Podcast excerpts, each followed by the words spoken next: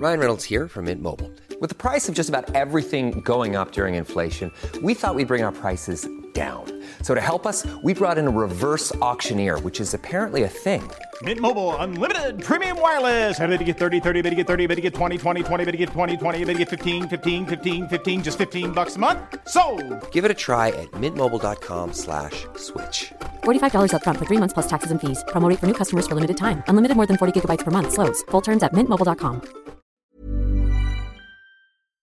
Le PlayStation Plus Plus qui donne des démos payantes. On a la bêta d'Overwatch 2. On a Diablo Immortal qui va arriver sur PC. On a aussi des changements chez Twitch dont on va parler. Et les jeux auxquels on joue en ce moment, c'est tout de suite.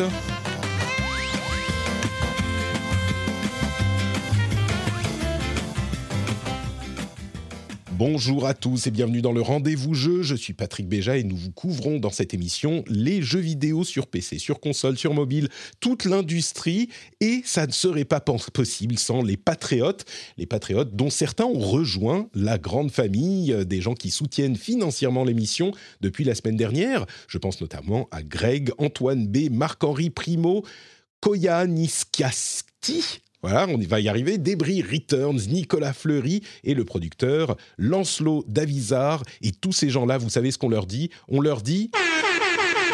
Vous êtes des champions. Merci Greg, Antoine, Marc-Henri, Koya, Débris, Nicolas et Lancelot. Merci à vous tous. On vous aime d'amour. C'est grâce à vous qu'on fait l'émission. Si vous voulez vous aussi devenir patriote et qu'on vous remercie dans la prochaine émission, vous pouvez aller sur patreon.com slash rdvjeux. Le lien est dans les notes de l'émission.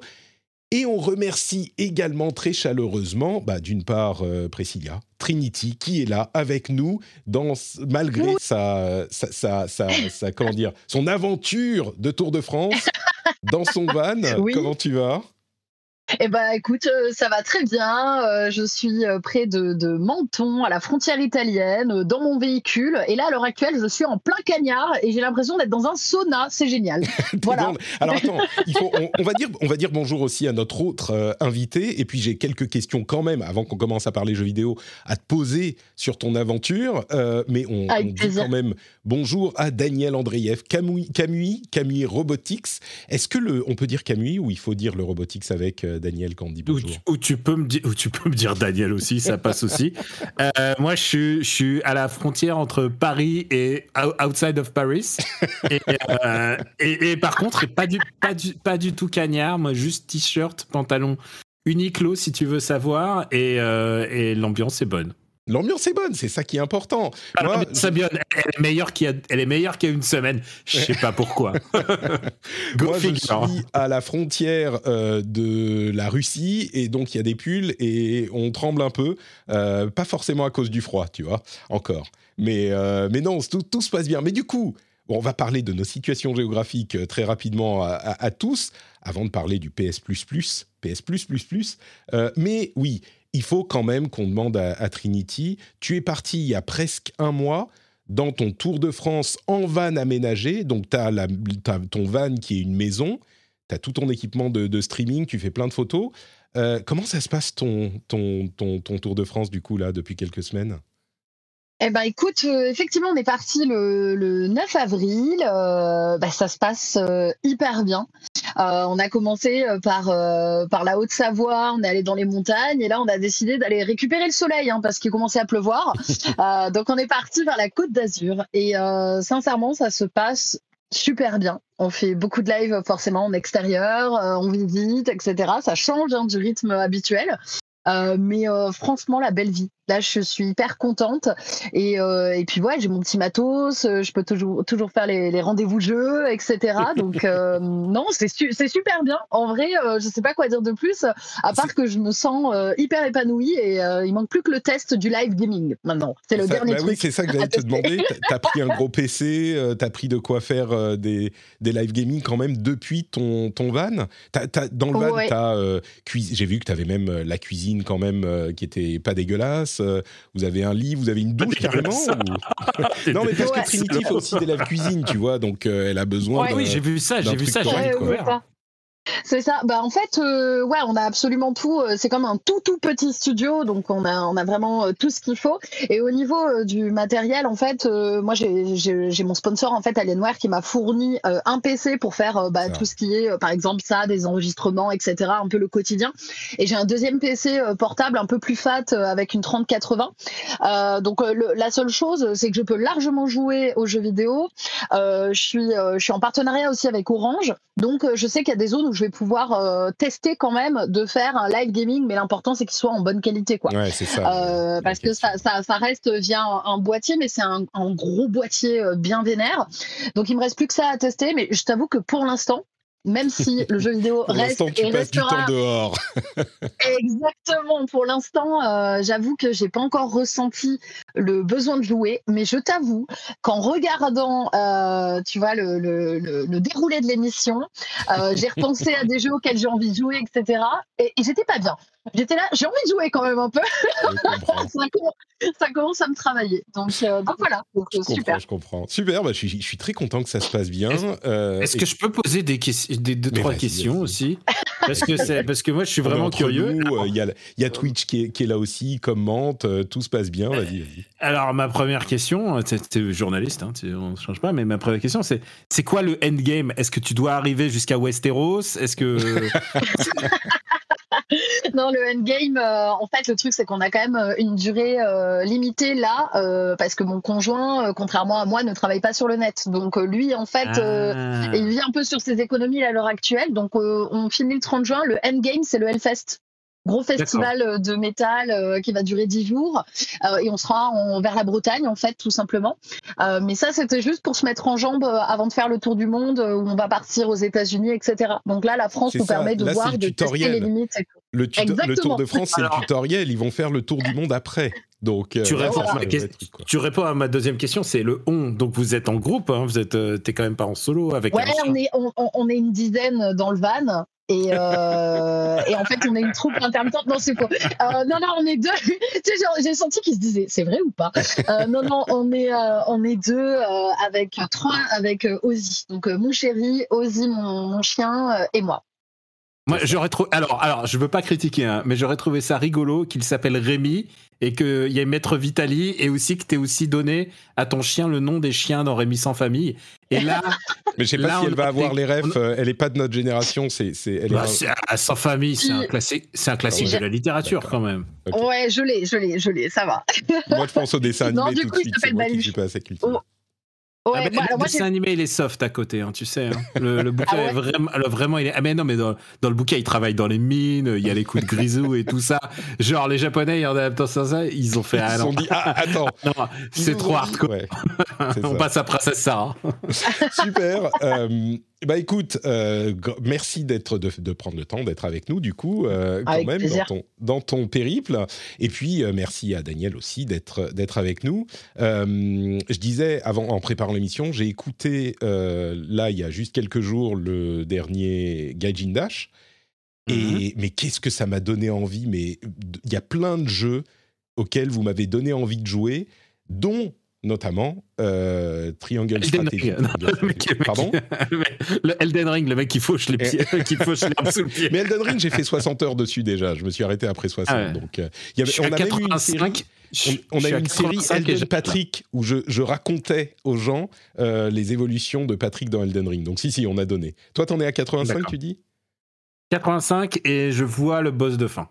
D'accord. Je vois, Ah il, est, oui. il est devant moi et c'est le moment où je tourne autour en me disant est-ce que je récupère les armes légendaires? Est-ce que je récupère Mhm. les joyaux? Est-ce que je récupère tout ça? Parce que euh, pour moi, c'est pas genre je suis pas un chasseur de trophées, mais j'ai envie de tout faire au maximum. Je veux faire Je le maximum de quêtes. Je veux faire. S'il y a une grotte que j'ai pas fait, là j'ai encore trouvé un village que je connaissais pas et je me dis ah s'il y a un château au bout, c'est trop bien. Donc euh, ouais non non je je vis ma meilleure vie avec Elden Ring euh, et, et j'anticipe le moment où ça va s'arrêter en fait.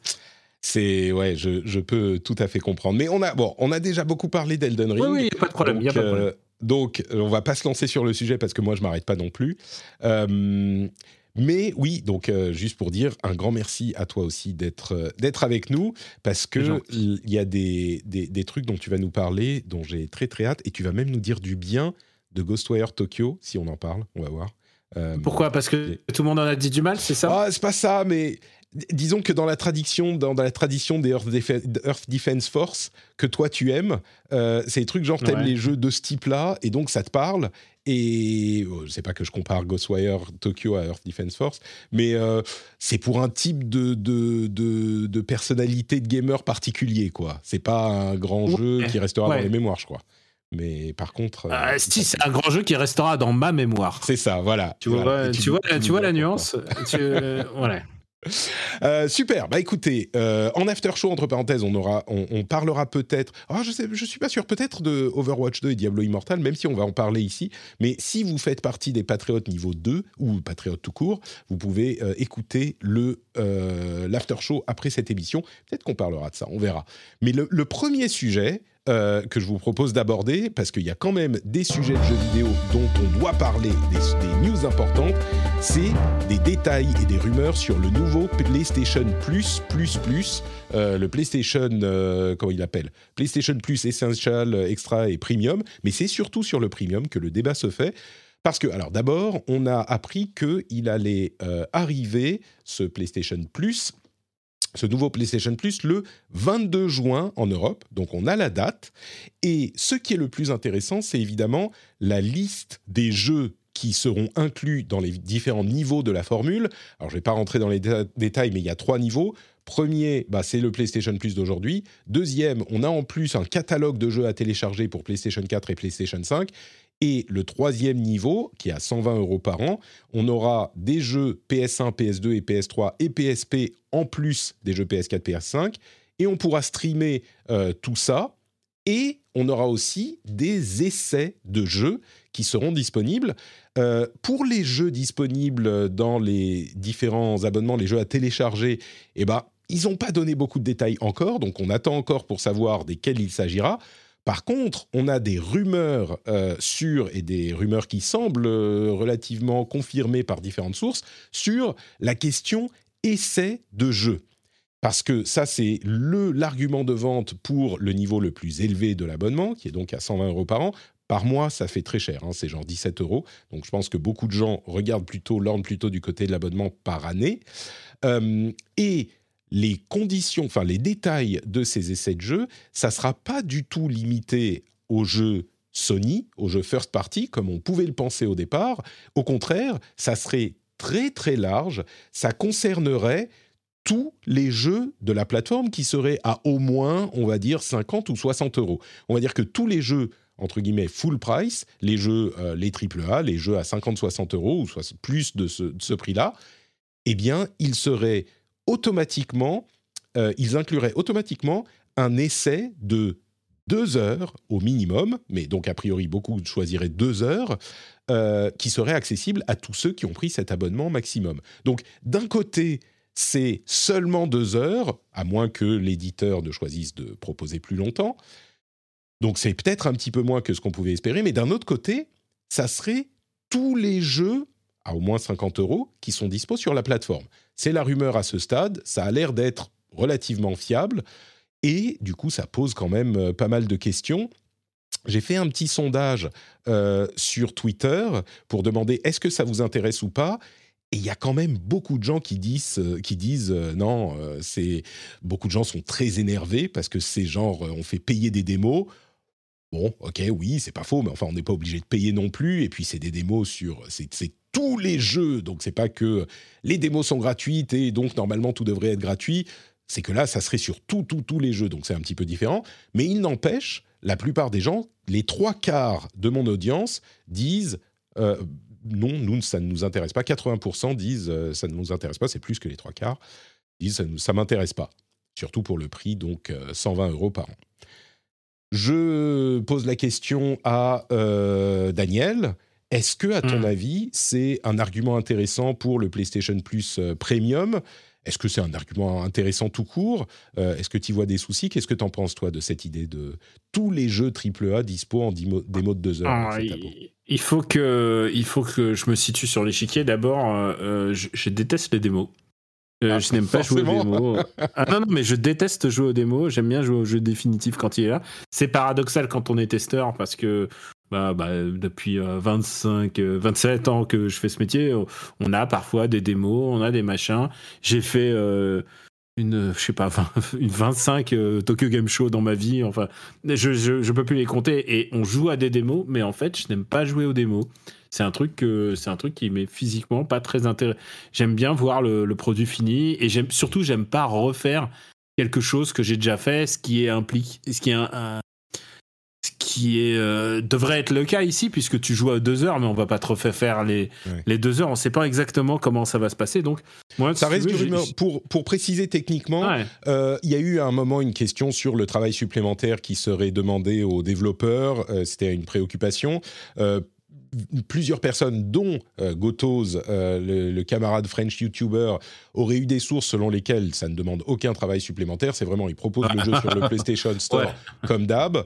Et euh, le système fait en sorte qu'on a droit de télécharger le jeu et puis d'y jouer deux heures. Et j'imagine effectivement que le fichier de sauvegarde reste le même et que du coup, on, a, on peut reprendre, si on choisit d'acheter le jeu, reprendre là où on s'était arrêté. Mais toi, tu dis, bah, t'aimes pas, ça parce que philosophiquement pour le jeu, enfin même pas philosophiquement, ton expérience de joueur, tu dis mais moi un jeu, euh, bah, deux heures, ça peut être trompeur, euh, ça peut. Euh, bah ouais, et, et, si tu veux par exemple, bah moi j'ai beaucoup joué au RPG dans ma vie et tu joues aux deux premières heures d'un RPG, souvent. bah, t'as pas quitté le premier village souvent, tu vois. je prends Dragon Quest 7. En deux heures, tu n'as pas, tu n'es pas vu un seul combat en fait en Dragon Quest 7. Donc, euh, il faut atteindre 3 heures. Genre, je pense au, début de Kingdom Hearts 2. Est-ce que le début, les trois premières heures, là où tu joues euh, Roxas et tout ça, machin, est-ce que c'est que c'est vraiment représentatif du reste de Kingdom Hearts 2 J'en suis pas si sûr. Donc ouais, il y a un truc dans la temporalité des 2-3 heures qui fait que euh, parfois, parfois, ces jeux où on t'afflige un deuxième tuto parce que tu changes de personnage en cours de route. Donc c'est je sais pas, il y a un truc de temporalité des 2-3 heures, comme si en 2-3 heures, tu avais fait le tour de la question. Euh, je pense pas que ça soit. Je pense pas qu'ils en fassent vendre, en fait, surtout des trucs comme ça. Moi, j'ai sur mes disques durs euh, de. Comment il s'appelle euh, de, de, PS5, PS4, tout ça, j'ai plein de démos et j'ai zéro envie d'y jouer, en fait. Je préfère, à la rigueur, me laisser tenter par le jeu, ce que je fais pas souvent en ce moment, mais me laisser tenter par le jeu et, et advienne que pourra. Mais par exemple, là, les démos de. Bah, tu parlais de Triangle Strategy, euh, euh, elles sont. Elles sont. Elles sont trompeuses parce que le reste est vraiment encore mieux, quoi. Ouais. Euh, c'est un truc. Euh, au-delà du fait qu'effectivement, toi, tu euh, t'adores pas les démos personnellement, c'est vrai que ça pose. En fait, les questions que tu poses, d'une part, il y a deux problématiques. Moi, quand j'ai vu cette info, je me suis dit, ah bah, ça peut être pas mal, comme ça, tu testes le jeu, tu vois un petit peu à quoi ça correspond. Et puis en plus, c'est tous les jeux, donc deux heures, c'est pas énorme, mais c'est tous les jeux de la plateforme, encore une fois, à partir d'un certain prix, mais du coup, ça te permet de picorer. Mais c'est vrai qu'en y réfléchissant, d'une part, il y en a beaucoup dans lesquels euh, non seulement deux heures, ça peut être un petit peu, euh, un petit peu, on va pas dire trompeur, mais c'est pas la teneur du reste du jeu. Mais en plus, ça peut te donner euh, vraiment une impression que euh, bah, le jeu il est pas pour toi par exemple. Disons que si le truc te plaît et que tu achètes le jeu, oui c'est un petit peu problématique. Mais pour moi en tant que joueur qui aime découvrir des trucs, encore plus problématique, c'est le fait de me dire ah bah là euh, ce jeu il va pas me plaire. Alors que si j'avais insisté 5 ou 10 heures, vous savez j'en parle beaucoup dans l'émission, souvent j'insiste longtemps dans des jeux pour voir vraiment si ça me plaît.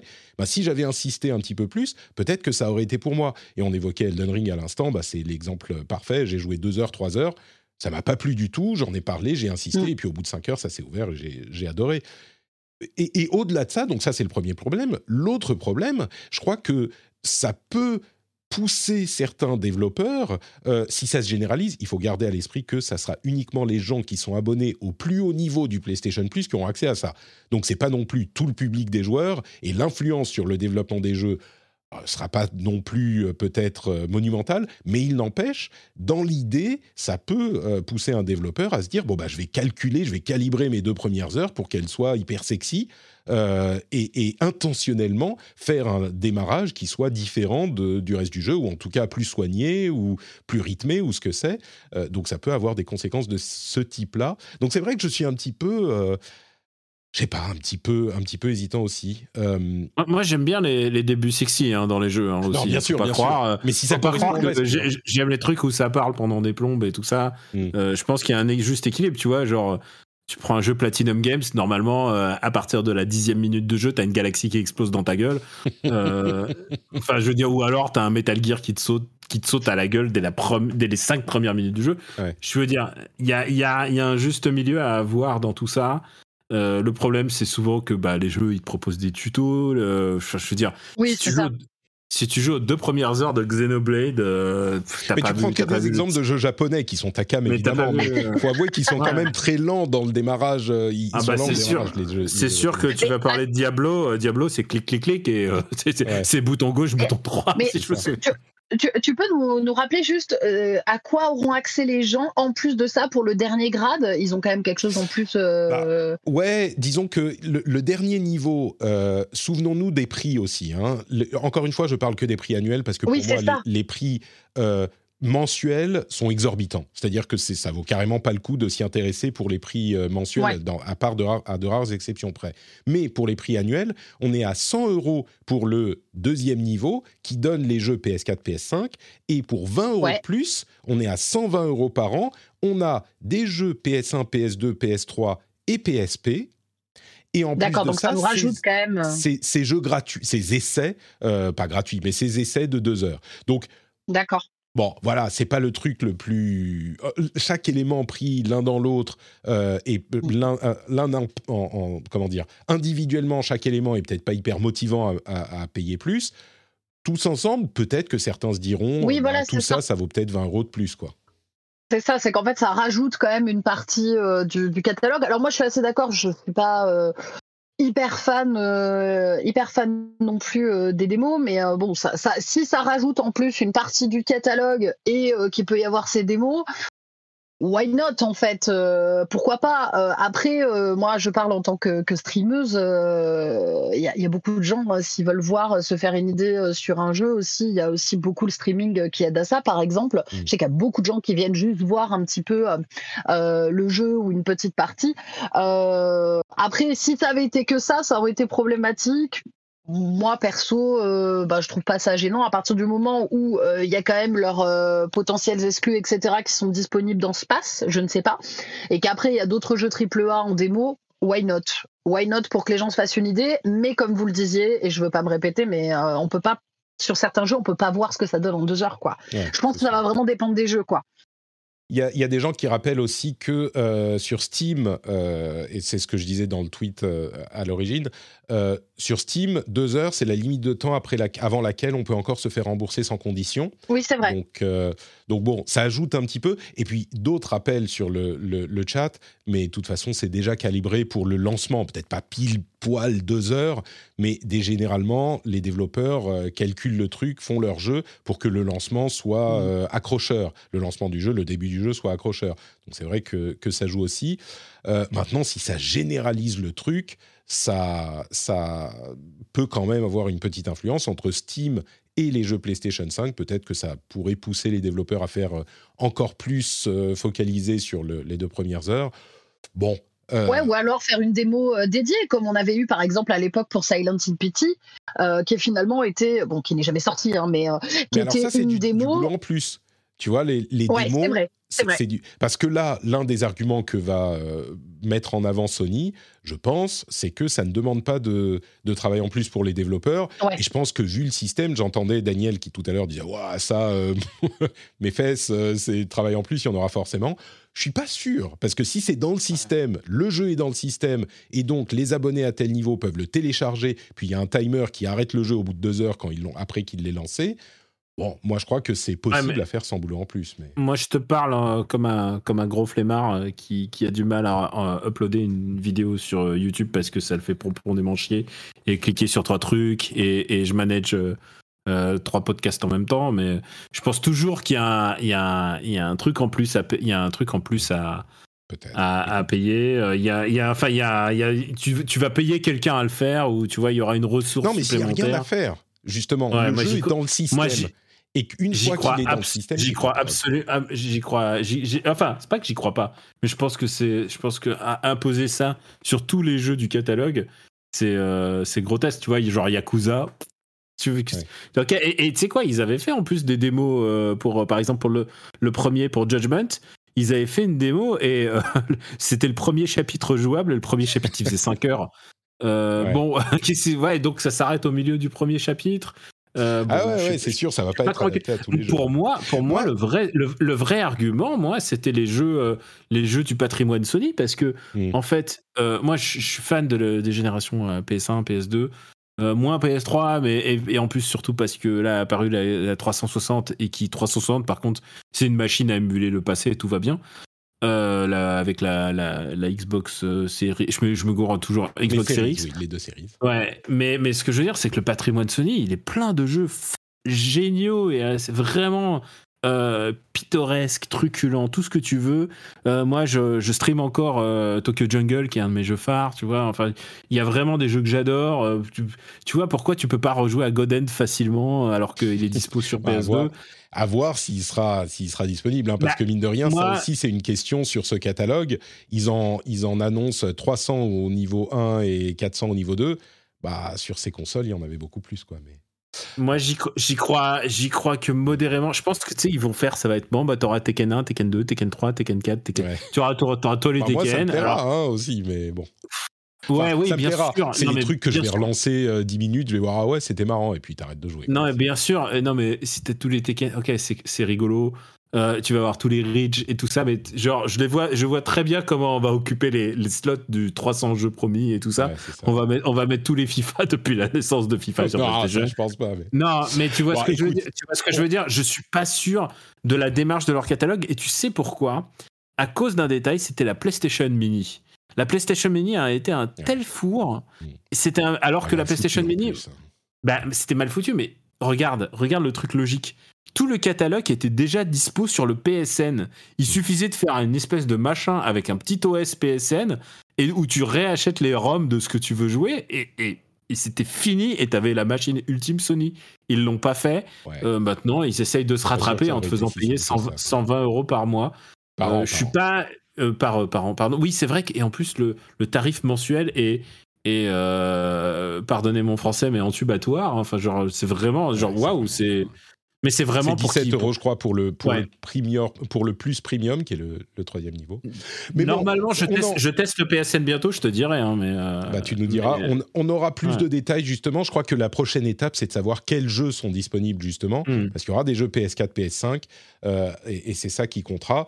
Sur les deux heures de test, moi, je pense que c'est, je pense que c'est presque, on va voir à l'usage, euh, parce que moi, qui, ce qui est peu de temps, je picore beaucoup de différents jeux, et quand les jeux vont, entre parenthèses, c'est pour les jeux à venir. hein. Ils mettent à jour les contrats, j'imagine, et donc c'est pour les jeux à venir. C'est pas pour les jeux qui sont déjà sortis. Donc, ça sera pas euh, tout le catalogue existant par le passé, mais moi, je crois que ça pourrait me plaire. euh, c'est à voir à l'usage. Mais par contre, ce qui est sûr, c'est que les réactions sont quand même assez négatives dans le public. Les gens n'ont pas l'air d'être très clients. Peut-être qu'ils changeront leur pratique si vraiment ça ne fonctionne pas. Euh, L'autre chose dont je voulais parler aussi, c'était euh, bah, deux jeux. Vous savez, de cette société qui est euh, engluée dans des problèmes de euh, toxicité, de harcèlement, euh, des procès avec les, Laquelle Celle qui se fait racheter par Microsoft. Laquelle? Bon, Attends. bon. Euh, Bon, on, le rappelle à chaque fois, euh, quand on parle de Activision Blizzard, euh, ils sont dans cette situation que vous connaissez bien parce qu'on en a beaucoup parlé. Mais il n'empêche, il y a aussi des développeurs qui, j'espère, n'ont rien à voir avec tout ça et qui développent des jeux qui, j'espère, connaîtront un certain succès. En l'occurrence, Diablo Immortal, le infamous Diablo Immortal, puisqu'il a, c'est le jeu, la version mobile de Diablo qui a été annoncé pendant une BlizzCon où ça s'est très très mal passé pour eux. Eh bien, euh, ils travaillent dessus depuis maintenant quoi, trois ans, quelque chose comme ça, et ils viennent d'annoncer que le euh, jeu sera disponible en bêta, euh, enfin sortira sur PC, sur mobile le 2 juin, si je ne dis pas de bêtises, et il sortira également sur PC en bêta ouverte au même moment avec euh, cross-save, cross-play, etc., etc. Donc il sera, c'est la version euh, de Diablo Immortal euh, qui sera disponible sur PC aussi.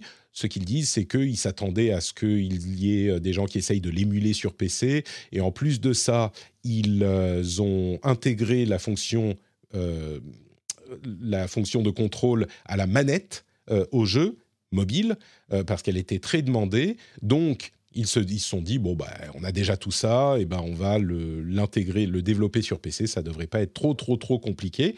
Et ça sera effectivement le cas. Alors Diablo Immortal, pour ceux qui savent pas de quoi il en retourne, moi j'avais joué, c'était fin 2019 je crois, une bêta qui m'avait vraiment assez convaincu au niveau du gameplay. C'est vraiment Diablo 3 avec tous les assets, toutes les classes euh, qui sont adaptées au mobile. Et ce que je disais à l'époque, c'est que c'est pas mini Diablo, c'est pas euh, Diablo pour les enfants, c'est pas euh, Diablo mais sur mobile, c'est Diablo 3 sur adapté au mobile. Et c'est vraiment un vrai Diablo, un grand Diablo comme on le connaît. Bien sûr, le point d'interrogation, c'est le euh, modèle financier qui arrivera au endgame. Ça, ça, ça, ça pose des questions évidemment, mais ils ont continué à travailler dessus. Et le jeu en lui-même, moi, de ce que j'ai eu comme expérience dans la bêta, était vraiment satisfaisant. Et donc, c'est euh, la différence qu'on a avec Diablo 3, c'est un truc qui semble être une direction empruntée par Diablo 4, qui lui n'est pas prêt de sortir encore. Euh, c'est- C'est-à-dire qu'on est un petit peu à la euh, Lost Ark en mode un peu MMO. Il y a beaucoup de fonctions sociales, on va jouer avec plein d'autres gens en même temps, pas juste en rentrant dans la partie d'un ami, etc. Il y a vraiment un aspect communautaire MMO. Et bien sûr, l'autre aspect, c'est cibler l'Asie et l'Asie du Sud-Est. C'est marrant parce que dans la petite vidéo de reveal qu'ils ont fait, ils l'ont fait suffisamment tôt pour que l'Asie soit encore euh, réveillée, contrairement à ce qu'ils font d'habitude. Ils le font beaucoup plus tard. Donc clairement, la cible est là. Mais il n'empêche, un nouveau Diablo euh, qui sera en crossplay sur euh, PC et mobile, bah, ça peut être sympa. En tout cas, moi, je sais que l'idée de jouer sur mon PC et puis pouvoir continuer à jouer, pouvoir continuer à partie quand je suis quelque part euh, sur mon mobile, ça peut me plaire. J'imagine euh, que Trinity, c'est peut-être pas du tout ton truc, toi. Encore que tu es en train de te balader partout. euh, Ouais, que- le, concept, euh, dans le fond, oui. le jeu, non. Ouais. Mais euh, Toi, oui, pas oui, une après, euh, moi, je. Pourtant, Hellfest, euh, démons, tout ça, c'est un petit peu. Ouais, je sais. Mais j'y ai joué à l'époque, il y a, il y a- il y a très longtemps, mais j'ai jamais été euh, fan hardcore et euh, j'ai jamais accroché comme certains ont pu Mm. accrocher au jeu. Euh, maintenant, par contre, je trouve euh, ce principe-là, euh, tu vois, très cool. Le jeu s'y prête, etc. Donc, donc, je trouve ça bien qu'on puisse adapter le, le support en fonction de où on se trouve et continuer là où on veut, etc. Mais non, je suis pas une grosse joueuse de, de Diablo, malgré qu'il y ait des crânes, du sang et des flammes. Donc ça sera, ça sera pas forcément pour toi. Toi, bon bah c'est pas un jeu japonais, Daniel, c'est pas ton truc. Eh ben, figure-toi Ah que ah, j'ai joué ah à. J'ai j'ai fini Diablo 1 à l'époque de sa sortie. D'accord. Euh, sur mon 480 sur mon 486 pour les plus jeunes. Euh, c'est l'ordinateur avant le 586 qui est devenu le Pentium. Euh, donc euh, je sais pas si ça parle aux, aux plus aux plus aux plus jeunes.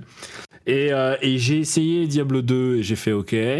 Et j'ai même essayé Diablo 3 sur Switch et ça m'avait pas du tout amusé en fait. Genre, je Mm. trouvais le jeu un peu, un peu pété de partout. euh, Genre, je m'amusais pas à, à gros biler le jeu et du coup, je me suis dit, bon, bah laisse tomber. Donc, mais j'ai j'ai essayé tous les Diablos. Et, euh, et alors, tu me dis euh, jouer euh, sur mobile et ensuite rejouer sur mon PC. Ah, m'intéresse absolument pas. Mais alors, mais alors, mais alors zéro, zéro, zéro, de chez zéro. Je pense que je pense que je préfère arroser les plantes de, de ma terrasse. Tu vois. Bon, bah, Ouais, non, non, je, je- non, mais en, en vrai, en vrai, genre. pff, Tu sais quoi Tu veux que je te dise ce qui m'intéresse plus que ça Euh, Tu sais, sur TikTok, maintenant, tu peux regarder les, les gens qui cuisinent et euh, qui ont des recettes de cuisine. Voilà ce que je vais faire Ah, plutôt mais que ça, jouer à Diablo sur. bien. Mais ça, c'est super. smartphone. Les- les- la cuisine de TikTok, c'est formidable. Ah Euh, non, mais je passe des heures à ça, mais, mais c'est oui. terrifiant, quoi. D'ailleurs, euh, Trinity, je, je- je me demande pourquoi Oui. tu ne fais pas encore des clips sur TikTok de tes, de tes lives Alors, cuisine. Et, et j'ai commencé, mais j'ai pas commencé par la cuisine, j'ai commencé par le voyage. Ouais. En fait, c'est juste que ça prend un temps monstre. Ouais, C'est-à-dire qu'on dirait pas comme ça, à part si tu fais vraiment, euh, tu vois, euh, du contenu euh, un peu à la- à l'arrache.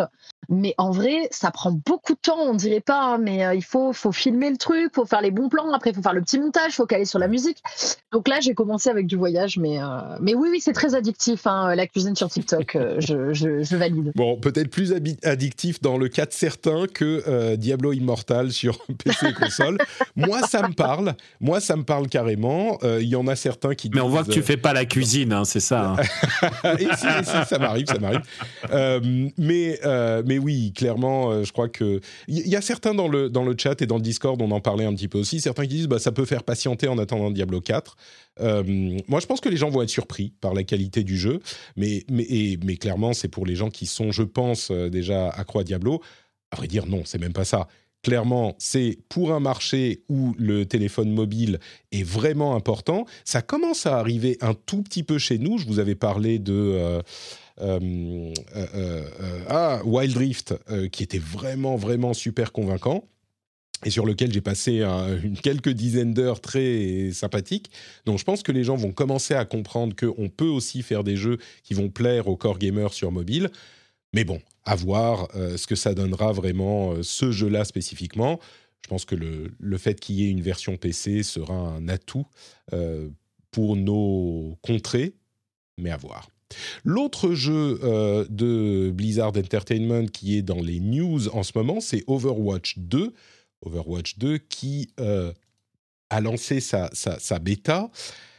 Euh, je vais mettre en, fond une vidéo de l'ami euh, Pocheka, qui a enfin du contenu, parce qu'il est spécialisé, c'est un YouTuber spécialisé sur Overwatch, qui n'a pas eu de contenu, le pauvre, pendant, je sais pas, deux ans. Et donc là, il en a enfin. Euh, ça, a fait beaucoup, enfin beaucoup, non. Il y a eu beaucoup de viewers sur Twitch, parce qu'évidemment, il y avait un drop. Si on regardait 4 heures de stream Overwatch, eh ben, on avait automatiquement accès à la bêta Overwatch 2. Et du coup, évidemment, il y a eu, je crois, 1,2 million de personnes qui ont regardé le, qui, étaient sur Twitch hier soir pour obtenir leur accès bêta. Euh, je vous avoue que j'ai été surpris. Moi, je pensais que l'intérêt pour le jeu serait retombé suffisamment bas pour que même en ayant des euh, accès bêta garantis, bah, les gens soient pas euh, hyper intéressés. là, il y a eu un, certain petit buzz. Bon, c'est que ça peut monter, ça peut redescendre très très vite. Et, puis, la réaction au final a été, je crois, assez je vais être gentil et, dire mitigé, mais je crois qu'il y a en fait deux catégories de personnes.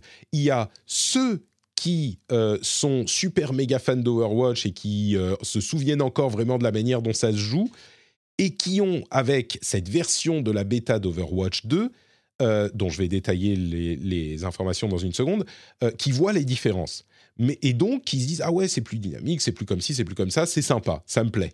Et il y a beaucoup de gens qui sont qui ont beaucoup joué à Overwatch peut-être à un moment, mais qui se rendent compte que ça bah c'est Overwatch 1 avec quelques changements et qui se disent bah si Overwatch 2 c'est ça, euh, moi je suis hyper déçu et je le dis poliment, eux ne le sont pas, ne, ne disent pas forcément de la même manière. Et c'est en partie vrai mais en partie, il y a une mécompréhension de ce qu'est Overwatch 2, qui est dû 100% euh, à Blizzard, euh, parce que Overwatch 2, c'est pas juste ce qu'on a dans la bêta. On a tellement l'habitude que les bêtas soient, bah justement, on parlait de démos, soient des démos des jeux. Et là, c'est pas tout à fait le cas. C'est vraiment une démo, une bêta technique qui est là pour tester comment le jeu fonctionne avec le nouveau moteur. Mais en réalité, Overwatch 2, bah, on va reprendre l'histoire pour que vous compreniez bien de quoi il s'agit.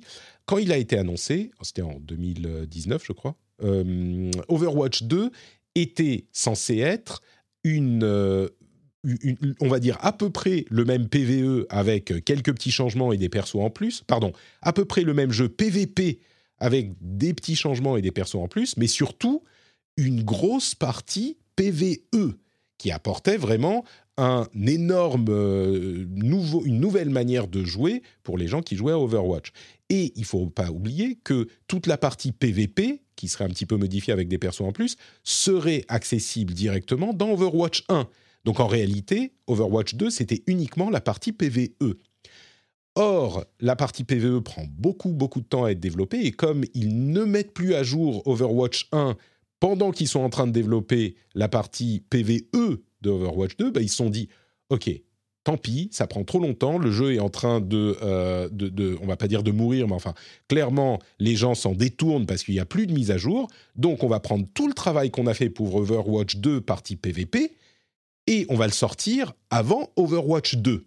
Et pourtant, cette bêta s'appelle quand même bêta d'Overwatch 2, et du coup, ce que les gens ne comprennent pas, c'est que tout ce qu'il y a dans cette bêta, il y en aura beaucoup plus que ce qu'il y a dans cette bêta, et ben ça sera accessible gratuitement sans payer dans Overwatch 1 tout ce qui est PVP sera accessible gratuitement dans Overwatch 1. Donc, c'est pas un truc qu'il faudra payer. C'est juste en fait que tout le travail qui a été fait euh, pour Overwatch 1 va être enfin euh, euh, disponible. Et en gros, c'est un petit peu comme s'ils avaient continué pendant ces deux ou trois ans à mettre à jour Overwatch 1 euh, au lieu de ne travailler que sur euh, la version Overwatch 2 qui, n'était pas disponible. Donc, si vous n'avez pas compris, vous êtes dans le cas de 95% des gens qui ont vu arriver cette démo et 95% des gens qui suivent pas ça très euh, assidûment. Parce que c'est vrai que c'est pas clair du tout, mais ce qu'il faut retenir, c'est que bah, tout ce qui montre là sera disponible sans payer en mise à jour dans Overwatch 1 quand ça sortira avant Overwatch 2. Et Overwatch 2, vraiment, ce que ça sera, ça sera la partie PVE. Alors comment ça va marcher, on ne sait pas, mais ça sera la partie PVE qui sera l'essentiel euh, de ce, jeu-là. Bon. C'était très long comme explication. Euh, et moi, j'y ai joué. J'imagine que euh, vous n'avez pas joué à la bêta d'Overwatch 2, euh, Trinity et Daniel? Moi, j'étais sur le euh, crumble d'asperges, hein, plutôt.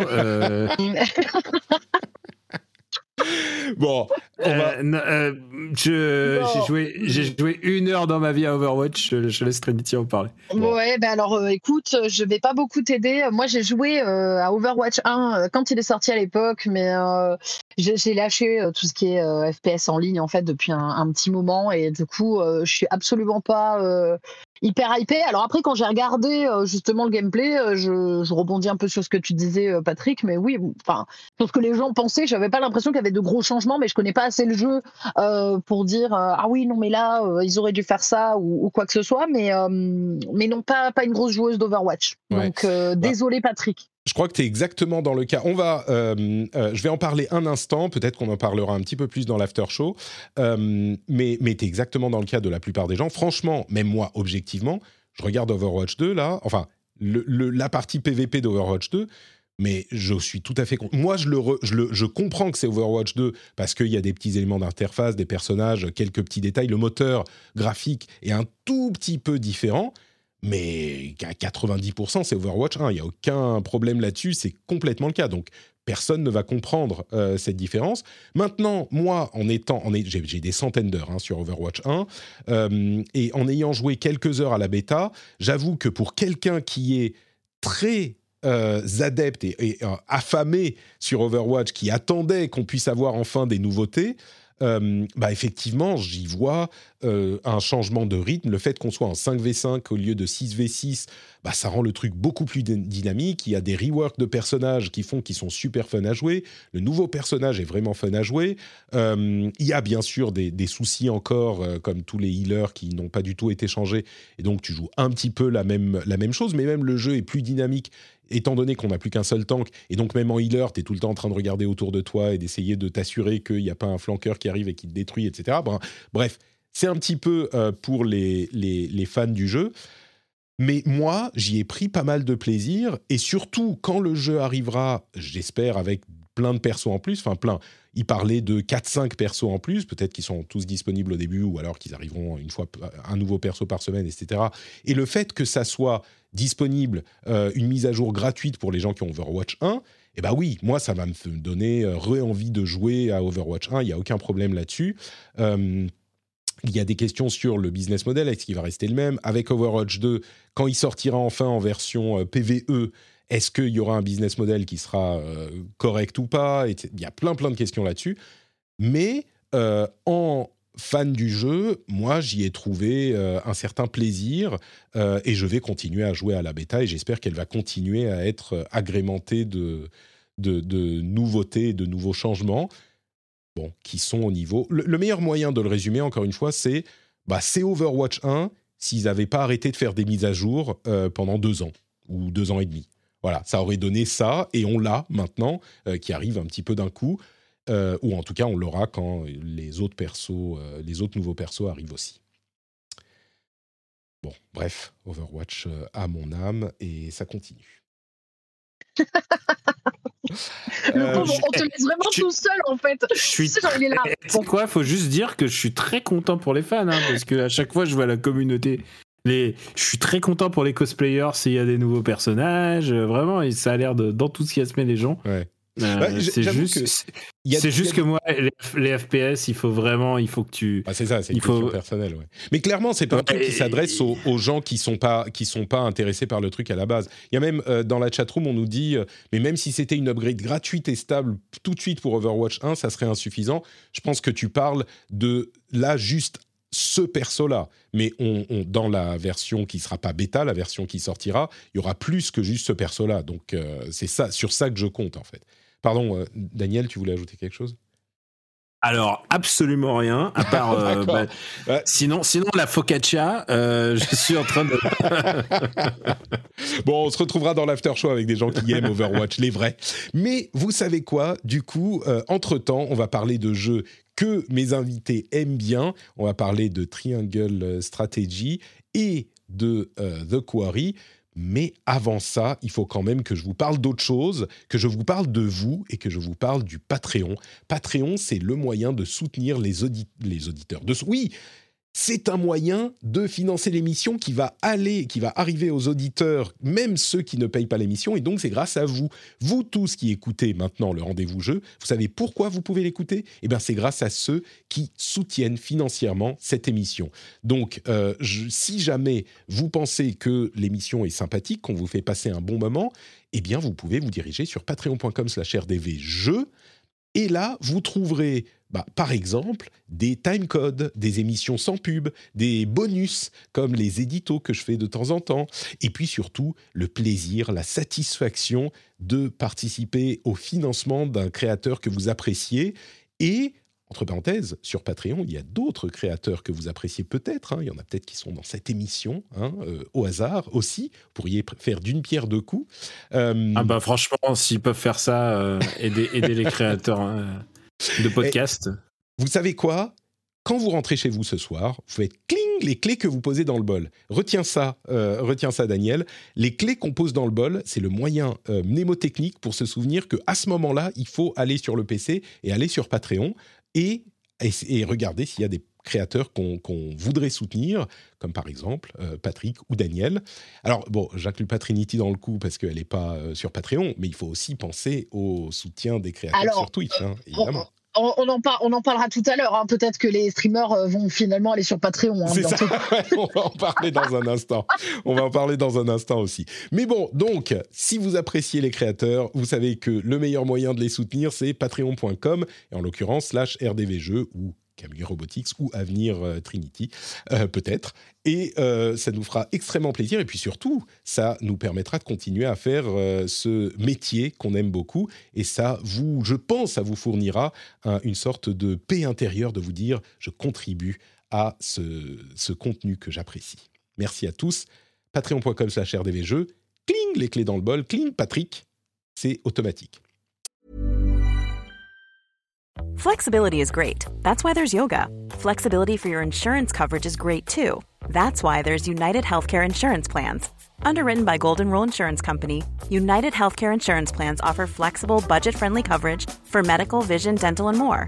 One of these plans may be right for you if you're, say, between jobs, coming off your parents' plan, turning a side hustle into a full hustle, or even missed open enrollment. Want more flexibility? Find out more about United Healthcare Insurance Plans at uh1.com. Hi, I'm Kara Berry, host of Everyone's Business But Mine, and I am an all inclusive addict. Enter Club Med, the best all inclusive for you and your family. With resorts worldwide, from their family flagship resort, Club Med Punta Cana, to their only mountain resort in Canada, Club Med Quebec, they have everything you need to relax. With their 20 plus sports activities, wellness programs, you can dine on delicious cuisine and make memories with your family. So book your next getaway with Club Med. Visit clubmed.us or call 1 800 Club Med or your travel advisor. Et si on parlait des jeux? Et ça rime. Et ça arrive. Et, et si on parlait des jeux auxquels euh, on aime jouer, comme par exemple, au hasard, euh, bah, bon, on l'a on l'a teasé depuis tout à l'heure, là il faut qu'on finisse par y arriver. Triangle Strategy est sorti il y a presque deux mois maintenant, Et en fait, on l'a un petit peu raté parce que moi, je partais du principe, bon, ça va, Triangle Strategy, encore un jeu tactique, euh, Square. euh, on a vu des millions et puis euh, les gens n'en parlent pas trop. Bon, il s'est trouvé qu'il était en plein dans euh, February Apocalypse, donc peut-être qu'il est passé un tout petit peu sous le radar. Mais quand j'ai entendu Daniel en parler dans Gaijin Dash, ça m'a presque mis une petite larme à l'œil. Je me suis dit, mais en fait, il, a l'air vachement bien ce jeu. Est-ce que tu peux nous dire pourquoi il te plaît tellement, Daniel Euh, D'abord, euh, je vais juste dire un truc, c'est que je suis en train de faire mon deuxième run sur le jeu. Euh, C'est-à-dire que c'est un jeu avec, évidemment, le titre dit Triangle Strategy. Je suis désolé s'il y a du Larsen, si vous entendez. En fait, il y a un mec qui fait tomber son mur porteur dans mon immeuble et ça, et, et, et ça, et franchement, moi je dis pas de problème, faites votre mur porteur, mais je savais pas que six mois après, il allait le faire exactement pendant l'enregistrement. Non, Et, écoute, euh, euh, on n'entend pas pour le moment. Vous l'entendez euh, pas? Bon, non, super, pas super. Euh, et Triangle Strategy, en plus, euh, bah, il est sorti euh, une semaine après Elden Ring. Ça fait partie des jeux qui se sont fait bien, bien couillonner par euh, Elden Ring, qui a été retardé presque d'un mois. euh, qui était tranquille, tu sais, il y avait Horizon qui, qui se disait ouais, chambé, et on l'a, tout le monde l'a oublié. Et, euh, et puis euh, Triangle Strategy est l'autre euh, euh, gros, pas perdant parce qu'il s'est bien vendu, hein, Triangle Strategy. Pour un tactique, il s'est vendu vraiment bien worldwide. Euh, D'abord, c'est un, un jeu sur Switch et il a, euh, il a ce truc qu'ont les, les tactiques RPG sur Switch, c'est-à-dire euh, un côté accessible, a un côté tu fais une carte et tu peux y revenir quand tu veux. Mais tu as quand même une histoire très très très solide dans Triangle Strategy qui te met euh, dans la peau d'un jeune héritier euh, d'un domaine euh, qui est au service d'un roi et, euh, et au fur et à mesure tu vas bien comprendre que les gens qui sont dessinés avec une tête un peu vicieuse, tu vas comprendre que c'est les méchants de l'histoire. Et ça a l'air, ça a l'air tout con quand c'est dit comme ça, mais en vrai, c'est très très. En fait, l'histoire est très prenante. Et là, on en revient à ce qu'on disait. si tu fais la démo sur deux heures, euh, bah c'est pas ouf. C'est tu te dis ah il y a vraiment beaucoup de parlotte et il y a énormément de parlotte au début. Et en fait, ça vaut vraiment le coup de s'accrocher parce que passer un cap, ça m'a fait penser à la première saison de Game of Thrones qui est un peu lente dans le genre. euh, Mm. pour les gens qui connaissent Game of Thrones, il paraît que ça a marché il y a quelques années. Euh, la première saison est un peu lente, elle prend son temps de poser les personnages, de poser les enjeux, de faire ah tu vois ce personnage de l'oncle, peut-être un jour tu le reverras, Euh, tu vois ce genre de truc. Et ben il y a beaucoup de ça dans dans Triangle Strategy. Triangle Strategy qui est un jeu qui concurre, qui a deux concurrents euh, principaux, c'est euh, Tactics Ogre et euh, Final Fantasy Tactics, qui sont deux RPG, qui sont deux tactics RPG les plus célèbres, et ils sont restés dans le cœur des gens. Il y a un truc avec les tactics RPG, c'est que c'est que tu, tu, tu, on, tu on dit tactics, on dit tactics euh, depuis tout à l'heure, juste pour expliquer pour ceux qui connaîtraient pas bien ce, ce genre euh, japonais, c'est du stratégie tour par tour, euh, bah, très japonais quoi. C'est du RPG tour par tour euh, stratégie. C'est-à-dire, euh, c'est sûr, c'est c'est de la, c'est un, les gens diraient wargame, mais euh, bon, en, en japonais, on dit même pas tactics, on dit simulation tout simplement. Ouais. Euh, mais voilà, c'est c'est des personnages sur une map et il faut que tu, en général, que tu battes l'armée ennemie sur une map dans des maps qui durent environ euh, 45 minutes, une heure, ça peut être un peu plus, un peu moins évidemment. Et, et donc évidemment, tu, tu, tu es à la tête de ton propre, ton propre fief, tu vois. Et euh, t'as un certain nombre de personnages bien dédiés, il y, a des- il y a des professions assez rigolotes. Mais euh, par rapport aux autres tactics RPG, euh, mettons comme euh, Tactics Ogre ou surtout Final Fantasy Tactics, tu n'as pas de, t'as pas vraiment beaucoup de changements de classe. Tu peux pas vraiment bien customiser tes personnages. Donc en fait, tu t'impliques beaucoup dans la vie de tes persos. Tu, dis pas, euh, tu dis pas ah mon archer, je vais en faire un chevalier. C'est pas comme ça que ça marche. Il va rester un archer toute sa vie. Euh, c'est le déterminisme absolu. Euh, c'est pour ça qu'on a voté. Euh, et, non, et en fait, il y a un truc, charmant qui se joue dans ce RPG, plus que dans Fire Emblem Free Houses, qui avait un twist à un moment et le jeu bascule dans complètement autre chose. C'est que là, au fur et à mesure de, ton avancée, tu vas orienter ton expérience par rapport à tes choix, à tes choix moraux. Euh, si tu es un peu plus orienté liberté, si tu es un peu plus orienté euh, stoïcisme, tu vois, il y a des, des concepts, il y a trois concepts forts. Je suis désolé, ça fait un petit bout de temps que j'y ai pas joué, en plus en VF, donc je sais plus exactement les, les trois termes. C'est liberté, euh, ça va me revenir au fur et à mesure. Non mais on Et euh, ouais, mais c'est et donc Et donc, tu, ces trois, trois, trois catégories vont te faire orienter ton histoire, en fait. Et euh, tu vas prendre euh, soit le parti plutôt du prince égalité. Ah, il y a quelqu'un qui a dit égalité, fraternité dans le chat. Non, ce n'est point ça. Euh, bien vu. Mais, mais du coup, tu vas au fur et à mesure orienter ton, ton histoire par rapport à ça. et tu vas soit prendre le parti du, du, prince héritier qui est ton, ton meilleur buddy, soit tu vas être loyal envers ta famille qui en général c'est pas tout gagné en général et ou alors et alors tu as vraiment le camp le camp des losers, et euh, c'est un peu ce que j'ai choisi, c'est euh, de t'orienter vers ta future épouse qui est euh, la demi-sœur des méchants, et qui en même temps a les cheveux rouges comme toute la tribu dont elle est originaire, puisque elle, est, elle fait partie d'une famille... d'une famille qui est persécutée, qui est utilisée comme esclave dans un autre, dans, à, l'extrémité du royaume. C'est très Game of Thrones. Hein. Il, y a, il, y a, mm. beaucoup de demi-frères, de demi-sœurs, de, d'enfants cachés, tout ça, machin. Et euh, évidemment, moi, j'ai choisi une ligne très, euh, très noble et en général, ça paye pas dans la vie. Euh, et donc, j'ai eu, une, fin qui est vraiment unique à moi. Il y a, quatre fins. Il y en a une qui est vraiment très très dure à récupérer. Et là, je suis en train d'essayer d'en avoir une deuxième. Mais du coup, le jeu te prend en trip. C'est ça le principal de, de ce jeu. C'est que tu as envie de savoir la suite. Tu es pris par le, c'est toujours très haletant, c'est toujours, il y a toujours quelque chose qui se passe dans l'histoire. Et même tu fais les, les, au début je dis il y a beaucoup de parlotte, mais en fait très vite tu as envie d'avoir plus de parlotte, tu as envie d'avoir plus de background sur les personnages.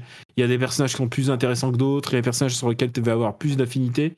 Et en vrai, euh, ouais, j'ai pris un plaisir fou. Alors, c'est un jeu qu'on finit en 35 heures, je dirais, en premier run.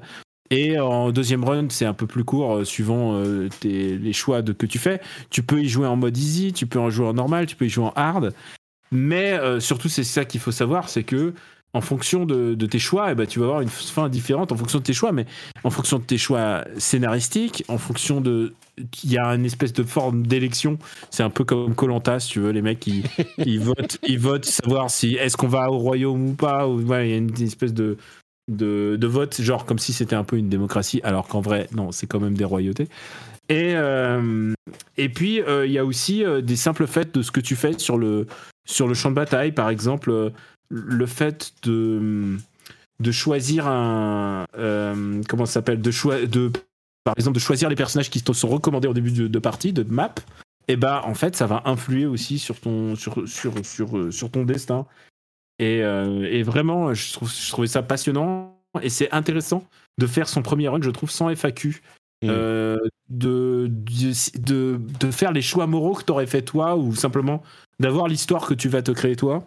Et du coup, ça m'a pris vraiment au trip. Je crois que j'ai pas joué à un Tactics RPG plus intéressant depuis des lustres. Et pourtant, Free Houses était, était intéressant à sa manière. Euh, mais, mais là, là, on est vraiment dans un, RPG qui va. En tout cas, ceux qui, ceux qui ont joué, ils vont, ça va rester dans leur cœur, quoi. Ouais. C'est vraiment l'impression que j'ai eue avec euh, la manière dont vous en parliez avec euh, avec Pouillot et, Greg. Euh, il y a cet aspect, l'écriture et ce qui va accrocher les gens mais, mais vraiment, le jeu en lui-même est sympa. Euh, j'ai l'impression que vous ah, dites qu'il est vraiment sympa, équilibré. Il est super efficace. Je veux dire, oui, au niveau, au niveau gameplay, il y a une sorte de. C'est-à-dire que c'est pas trop complexe. Hein, c'est l'impression que j'ai eue. C'est pas trop complexe. Ça reste. Euh, genre chacun est bien défini, comme tu disais, on peut pas trop customiser, et donc il y a cette sorte d'équilibre de jeu d'échecs qui se forme. mais vraiment, au-delà du, du, jeu, du gameplay lui-même, c'est l'histoire qui vous a complètement happé, quoi. C'était c'est vraiment cet aspect et, qui, qui, vous a fait continuer à jouer. C'est le combo histoire et efficacité du système quoi. Ça fait longtemps qu'on n'a pas eu un truc aussi audacieux. En plus, moi je suis pas complètement vendu euh, par la team Asano euh, qui est quand même euh, les mecs qui ont fait Octopath Traveler et qui et en fait, Asano, il est en train de faire les, jeux dont il était fan quand il était plus jeune, quoi. Octopath Traveler, c'est Live Alive. Celui-là, c'est parce qu'il aimait fan Final Fantasy Tactics. Il n'y a pas d'autre raison. Hein. C'est parce qu'il disait, bon, bon. Bah, et, en, fait, au bout d'un moment, bah, il a réussi son pari, c'est-à-dire faire un jeu. Alors, je dis pas que c'est aussi bien que FFT Tactics mais au moins, euh, ça arrive à un certain et il arrive à trouver surtout son propre groove quoi. Mm. C'est rare d'avoir un jeu qui à la fois s'inspire et qui est très révérencieux de de ses aînés, mais qui aussi euh, apporte quelque chose. Donc euh, vraiment, euh, ça serait vraiment très très con de passer à côté de, euh, de Tactics, de, euh, De Triangle. Alors, alors c'est vrai, mais c'est vrai que c'est un Tactics RPG, euh, tout ça. J'adore les Tactics RPG, mais il faut vous dire un truc, c'est que ça va vous durer euh, 3 à 4 fois moins de temps euh, que, que Elden Ring, tu vois. C'est ça qu'il faut voir comme C'est ça qu'il faut noter. Ok, super. Bah écoute, merci beaucoup pour ce topo. C'est vrai qu'on l'avait, comme beaucoup de gens, on était passé à Ça m'a bien donné envie, moi. Ouais, bah pareil, pareil. Ouais. Pas- j'ai- C'est juste le temps qui me manque. Euh, C'est sur Switch. C'est sur Switch, donc euh, écoute, euh, c'est. Mais tu sais que j'étais à deux doigts de l'acheter hein, quand j'ai fini d'écouter l'émission. Mais attends, attends, attends, attends, il y a les, les patriotes là, et c'est bon là, tu peux l'acheter. Mais c'est même pas. Tu sais, le pire, le pire, c'est que c'est même pas une question de d'argent. C'est une question de temps. J'accumule des milliers de trucs dans ma dans mon backlog et. euh, Mais bon. Enfin, ceci dit, Et comme disait, comme disait Oxmo Puccino, et le temps n'est qu'un tas de billets. Voilà. le temps n'est qu'un tas de billets et donc euh, devenez patriote. Euh, en, en quelques mots, Ghostwire Tokyo, dont on n'a pas dit que du bien euh, dans différentes émissions. euh, toi, tu as une certaine tendresse pour le titre. Vraiment, en quelques, en deux minutes, pourquoi il t'a. Ah, tu- Alors attention, en deux minutes, hein, parce que je l'ai recommandé dans le dernier Super Ciné Battle aussi, j'en ai parlé dans Gajinash. Euh, en deux mots, euh, Ghostwire Tokyo, c'est le Shin Megami Tensei euh, très Dreamcast en fait. Parce qu'il y avait Mechanix, je sais pas si les gens s'en souviennent sur euh, Dreamcast. C'est un Shin Megami Tensei euh, qui se passe à Tokyo, mais c'est pas vraiment un Shin Megami Tensei, c'est ça qui est, qui est Ah non, c'est intéressant. pas un RPG, t'as pas des, des captures de démons. euh, Eh. T'as des démons, il faut les exorciser. euh, si, si, quand même. Enfin voilà, faut exorciser des démons. Faut faire plein. Tu te bats contre des fantômes. Alors certes, il y a pas des fantômes en forme de pénis euh, qui tirent des charrettes, mais mais ça reste quand même un, un Japon très glauque. Et en fait, ce jeu m'a plu parce que j'ai été transporté euh, dans un pays où j'ai pas pu aller depuis deux ans et demi, euh, à savoir à savoir le Japon. Et, euh, et honnêtement, c'est l'Assassin's Creed Tokyo que les gens n'ont jamais eu. Puisque tu te déplaces dans, dans Tokyo, dans, vraiment dans Shibuya. C'est Shibuya Core. hein. C'est vraiment, il faut aimer Shibuya. Euh, il faut aimer euh, les, les rues. Il faut aimer aussi le côté un peu. Les poubelles n'ont pas été ramassées, tu sais, du, du Shibuya, de 2h du matin mat, ouais, exactement. alors qu'il y a encore des rats et tout. Alors il y a pas de rats, il y a pas de rats dans le jeu, mais mais par exemple il y a des, y a par exemple tu dois t'as des quêtes et t'as des fantômes qui disent Euh, mon âme elle est encore prisonnière dans la maison, dans l'hôtel et tout. Il faut que tu rentres dans la maison et tout, que tu fasses des exorcismes. Tu trouves euh, je sais pas quoi, tu bouges un- une plante et puis il y a des il y a des tu crois que c'est des cafards mais en fait c'est des fantômes et voilà c'est un peu c'est un peu cracra dégueulasse mais quand tu rentres t'as les t'as les combini ils sont tous ouverts parce qu'ils sont tenus par des fantômes de chats euh, t'as des, t'as des chiens et tu leur files des croquettes et tu les caresses et puis ils te trouvent des thunes. Et euh, il y a vraiment plein de trucs cool à faire. Mais c'est vraiment pour les gens qui aiment le Japon et c'est pas du tout pour les gens qui aiment Overwatch et qui aiment faire des headshots. Parce que le seul headshot que tu peux faire, c'est avec un arc. Et c'est, je sais que les gens euh, qui f- ils sont pas ouf des, des arcs à headshot. Euh, Il y a, il y a il y a assez peu de combats. Les combats sont pas très importants. Ils sont pas, sont, c'est pas le principal. Le principal, faut aimer l'urbex et euh, Tokyo. C'est vraiment, il faut aimer Tokyo. Mm. Il faut peut-être même avoir connu Tokyo. Je, j'irai jusque là. Mm. Mais euh, j'a- j'adore ce jeu et j'y joue exactement comme j'y joue à un jeu Ubisoft. C'est-à-dire, ah, il y a des conneries sur ma map. Allez, j'y vais. Ploup, ploup, Mm. ploup, ploup, ploup. Je me balade dans Shibuya. Et surtout, je fais avancer zéro l'histoire. Je joue, euh, je fais tous les points sur la map au fur et à mesure. Ah, il y a un Tori à délivrer. Ploup, ploup, ploup, ploup, ploup. C'est, réjouissant. Si t'aimes le Japon, euh, si t'aimes le Japon, écoute, c'est, le jeu à jouer avec euh, Shin Megami Tensei, tu vois. Et voilà, il n'y a pas, y a pas d'autres discussions possibles, quoi.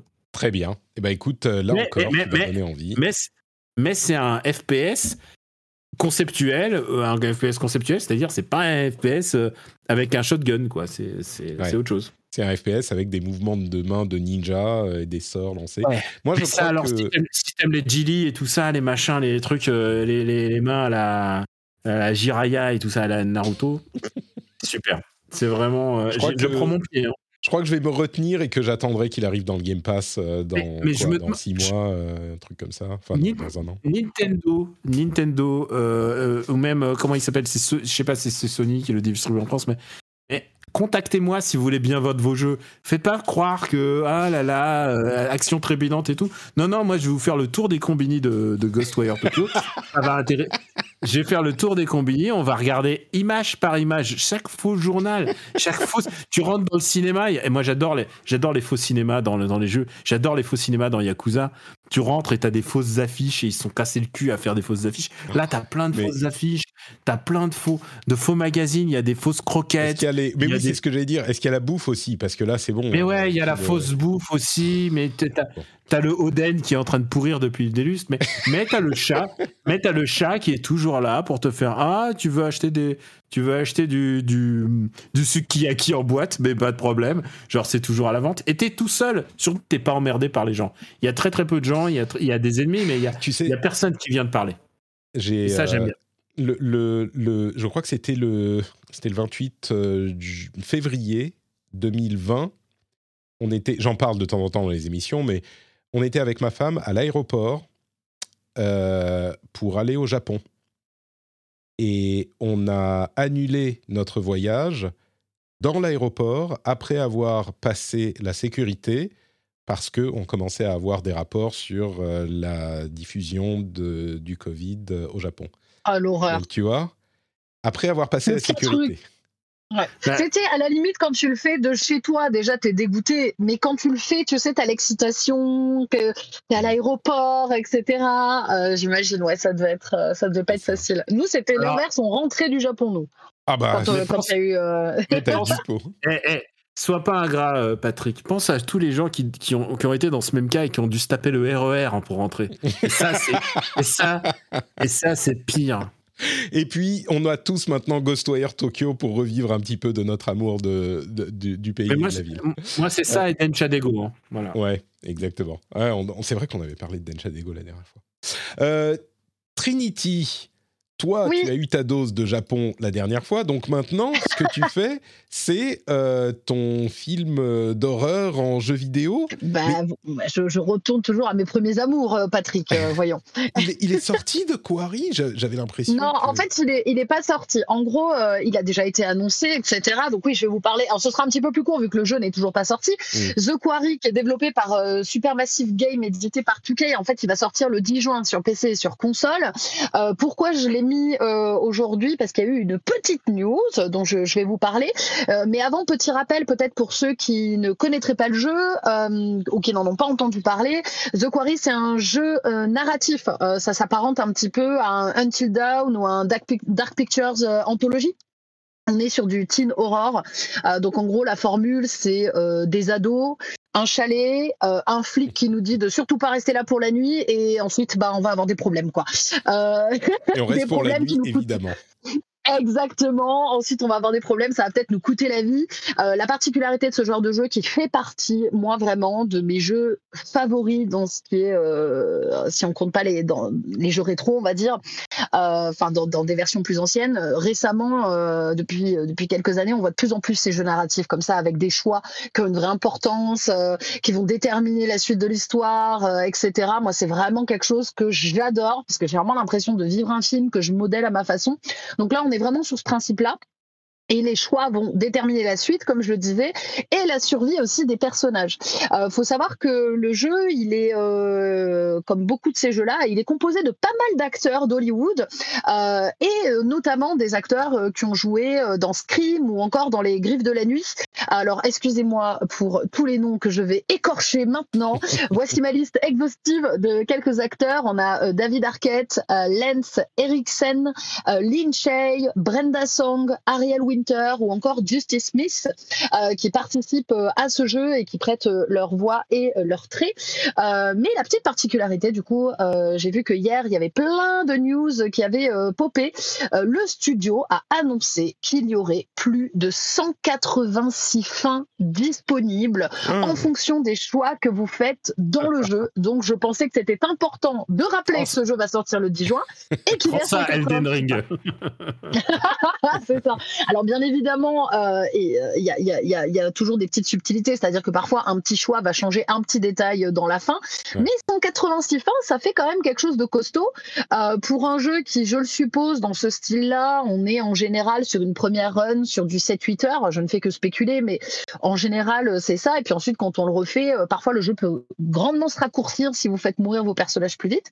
mais on va avoir de, de, de, bonnes, de bonnes possibilités, de bonnes fins. Donc, ce qui nous offre encore une fois une rejouabilité assez incroyable. Bon, je ferai pas les 186 fins, mais mais voilà. Donc, j'avais envie de, de, remettre en lumière ce jeu-là qui arrive le 10 juin que moi j'attends, mais vraiment comme comme le Messi. Donc, c'est pour ça que je vais grandement tester aussi le fait de pouvoir jouer dans mon van parce que j'aimerais beaucoup le live. Voilà. C'est ça, donc le 10 juin, tu seras encore en vadrouille. Mais je me demande, du coup, tu sais, tu vas jouer à ce jeu, vous serez euh, un petit peu perdu dans les, dans les montagnes ou dans la campagne. Euh, ça Tu sais, tu te dis, tu vas pas voir, genre, mais attends, cette voiture qui est derrière, on l'a déjà vue il y a 150 km. Euh, attends, t'entends pas un bruit dans la, dans la, forêt Alors, l'objectif, c'est qu'à la base, euh, il, euh, je ne sais pas si vous vous rappelez, mais il devait y avoir Sons of the Forest qui devait sortir en mai. Il a été repoussé à la fin de l'année. À la base, je devais faire The Forest dans la forêt. J'avais prévu de, de, faire une table de camping et de pouvoir me mettre près d'un relais et de jouer. Bon, bah, du coup, ce sera The Quarry hein, dans la forêt. Euh, on verra. Moi, j'aime beaucoup, tu vois, me plonger dans l'ambiance et si je peux, je ferai même un petit feu de camp. Mais, mais oui, oui, parfois, j'ai des petites frayeurs déjà dans la forêt parce que moi, j'écoute beaucoup aussi de true crime. du coup, quand j'entends des bruits, je suis là. C'est sûr, c'est lui, c'est le tueur. Il l'a. Très bien. Écoute, on suivra, euh, on suivra avec plaisir ton aventure. Euh, c'est une sorte de actual play, sauf que c'est pas des, des, jeux de rôle que tu fais en live, c'est euh, le, le, la réalité du jeu auquel tu joues. c'est très, très Inceptionesque, tu sais, tu joues au jeu ah pendant que tu es en train d'être euh, poursuivi par. Euh, je vais faire, en fait, je vais faire un remake de Blair Witch, personne ne le sait. Je vais partir en courant avec ma caméra là, comme ça, dans la forêt, je vais me perdre. Sauf que ça sera en live. Sauf que ça sera. En ouais, c'est ça. bon, très bien. Mais écoute, merci beaucoup pour ce petit, cette petite euh, remise en lumière de The Quarry. on va parler un petit peu de, Twitch et des changements sur Twitch dans une seconde. Mais avant, je voudrais vous montrer ceci hop, les gens qui regardent sur euh, le live voient que j'ai reçu ma Steam Deck. Et du coup, je voulais vous donner un petit peu mes impressions. Je l'ai reçu hier, donc j'y ai joué un tout petit peu. Mais oh euh, je voulais vous donner mes impressions. Oui, bah, j'imagine que ça serait pile, euh, pile ce qu'il te faudrait. Euh... Non, moi je veux juste dire que euh, j'étais tellement à la ramasse, j'ai fait, j'ai googlé Steam Deck pour être sûr de ce qu'on parle. tu savais de quoi il s'agit. J'ai fait, ah, j'ai fait, ah ouais, et là j'ai fait, ah mon pauvre, mon pauvre. Mais écoute, écoute, franchement. Euh, c'est assez intéressant comme, euh, comme produit. Alors pour ceux qui s'en souviennent pas, hein, c'est la le PC portable de Valve qui est un euh, PC qui ressemble à une Switch, on va dire. On en a beaucoup parlé, donc euh, vous, vous saurez de quoi il s'agit. Et je l'ai commandé à l'instant où il a été, euh, enfin à l'instant, genre quelques heures après qu'il ait été mis en vente il y a quelques mois. Et je l'ai reçu hier, donc ça a pris un bon... Bon, ça a pris un moment. Maintenant, je l'ai enfin dans les mains. Et donc, on en a beaucoup parlé. Hein. donc, je ne vais pas vous donner non plus euh, des impressions sur des trucs qu'on a déjà dit, mais mes impressions à moi de cette bestiole, il y en a deux essentielles qui sont un petit peu le pendant l'une de l'autre.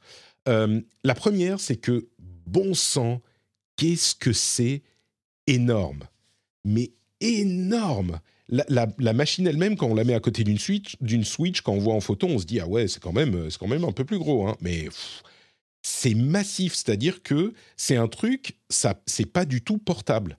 On peut à aucun moment le mettre dans un sac. Euh, pardon tu dis ça de façon positive ou négative, du coup, euh, bah, le fait que ce soit énorme? Pour le coup, non, c'est négatif parce que euh, le, la bestiole est, je disais en plaisantant, je peux, je, peux enfin jouer à mon GOTY, Vampire Survivors, à mon GOTY partout où je vais avec une valise. Et j'exagère, mais à peine, c'est-à-dire qu'elle peut se mettre dans un sac, euh, genre un messenger bag, mais il faut, il faut pas qu'il soit déjà trop rempli, tu vois. C'est, c'est un truc euh, qui se, qui pas du tout, du tout aussi transportable que la Switch. Et déjà la Switch, on est à la limite de ce qu'on peut trimballer avec soi si on n'a pas un, un, bon sac à dos, quoi. Là, même dans un sac à dos, la machine elle-même, on va pas la mettre sans sa, caisse de transport. Et la caisse de transport, là, je ne sais pas si euh, vous, vous imaginez ce que c'est. Ça fait, on va voir euh, à l'image, ça fait trois têtes de Patrick. Euh, c'est énorme, c'est énorme. C'est vraiment impressionnant au niveau de la taille. Donc ça, c'est la première impression. La deuxième impression, bah, c'est une fonction de cette taille monumentale, c'est que bah, c'est quand même, d'une part, assez puissant, et d'autre part, c'est extrêmement agréable en main. Parce que j'ai joué avec, j'ai testé, je me suis dit, je vais un truc euh, qui, qui la mette à l'épreuve. J'ai testé Apex Legends. Et euh, en testant Apex Legends, j'ai joué un petit peu, j'ai fait une ou deux parties. Ça s'est bien passé. Je me suis dit, ah ouais, quand même, c'est pas mal, c'est sympa, ça se passe pas mal. Et je me suis dit, bah, je vais comparer à la Switch, justement.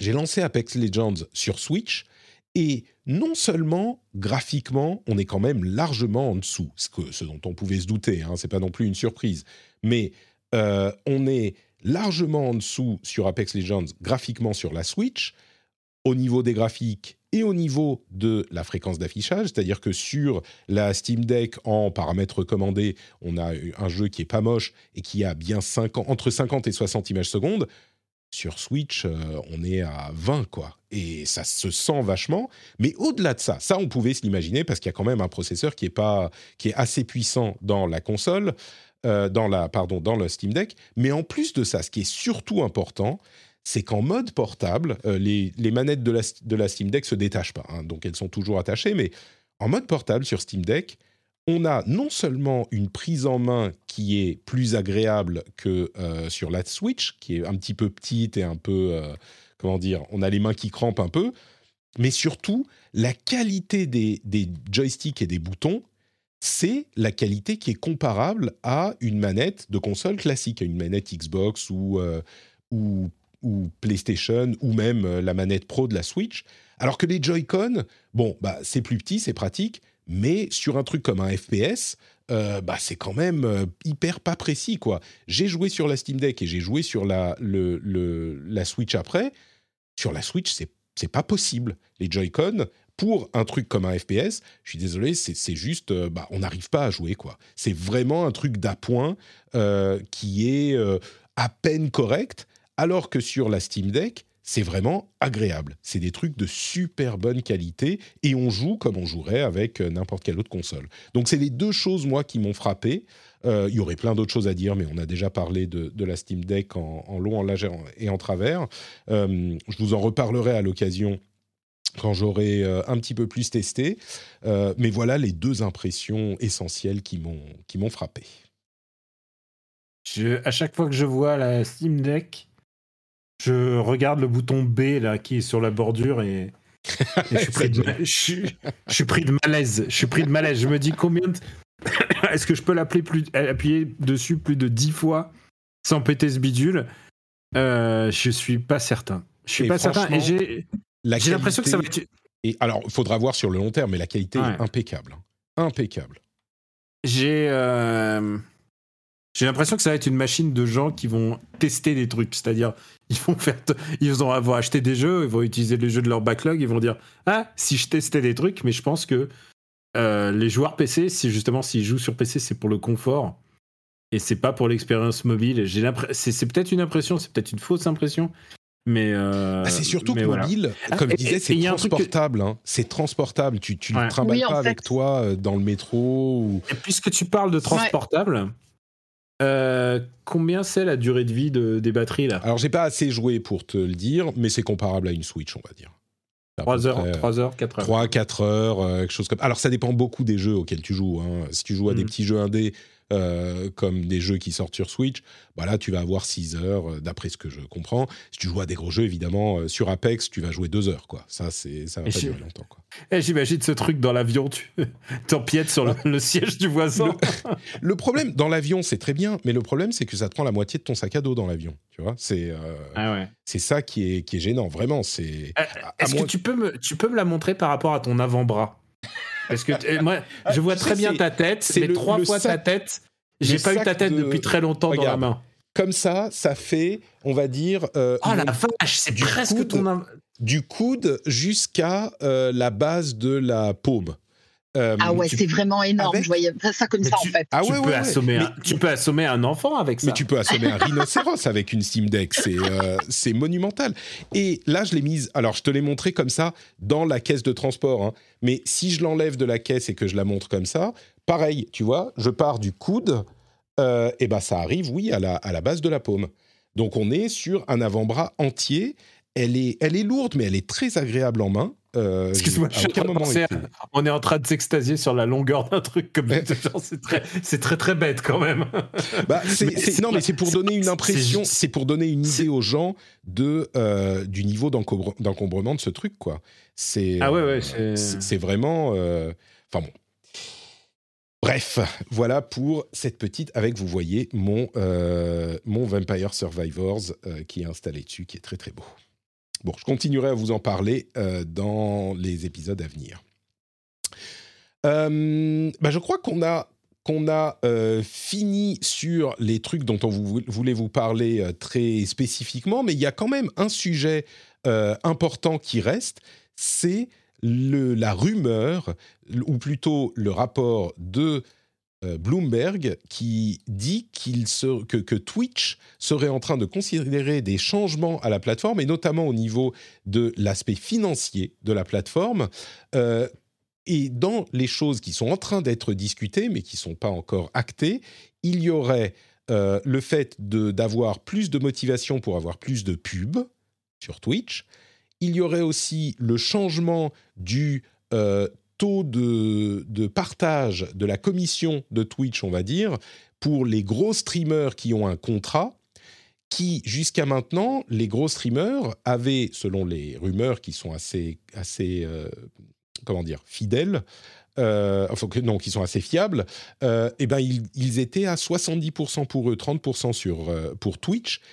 Contrairement aux euh, personnes qui sont passées par le système euh, classique, qui sont soit des affiliés, soit des euh, partenaires, mais pas des gros partenaires, qui sont à 50-50. Eh bien, T'es le gentil. je suis pas un gros partenaire. tu, tu, bon, disons que à moins d'avoir un contrat spécifiquement négocié, on est à 50-50. Si je le dis comme ça, ça.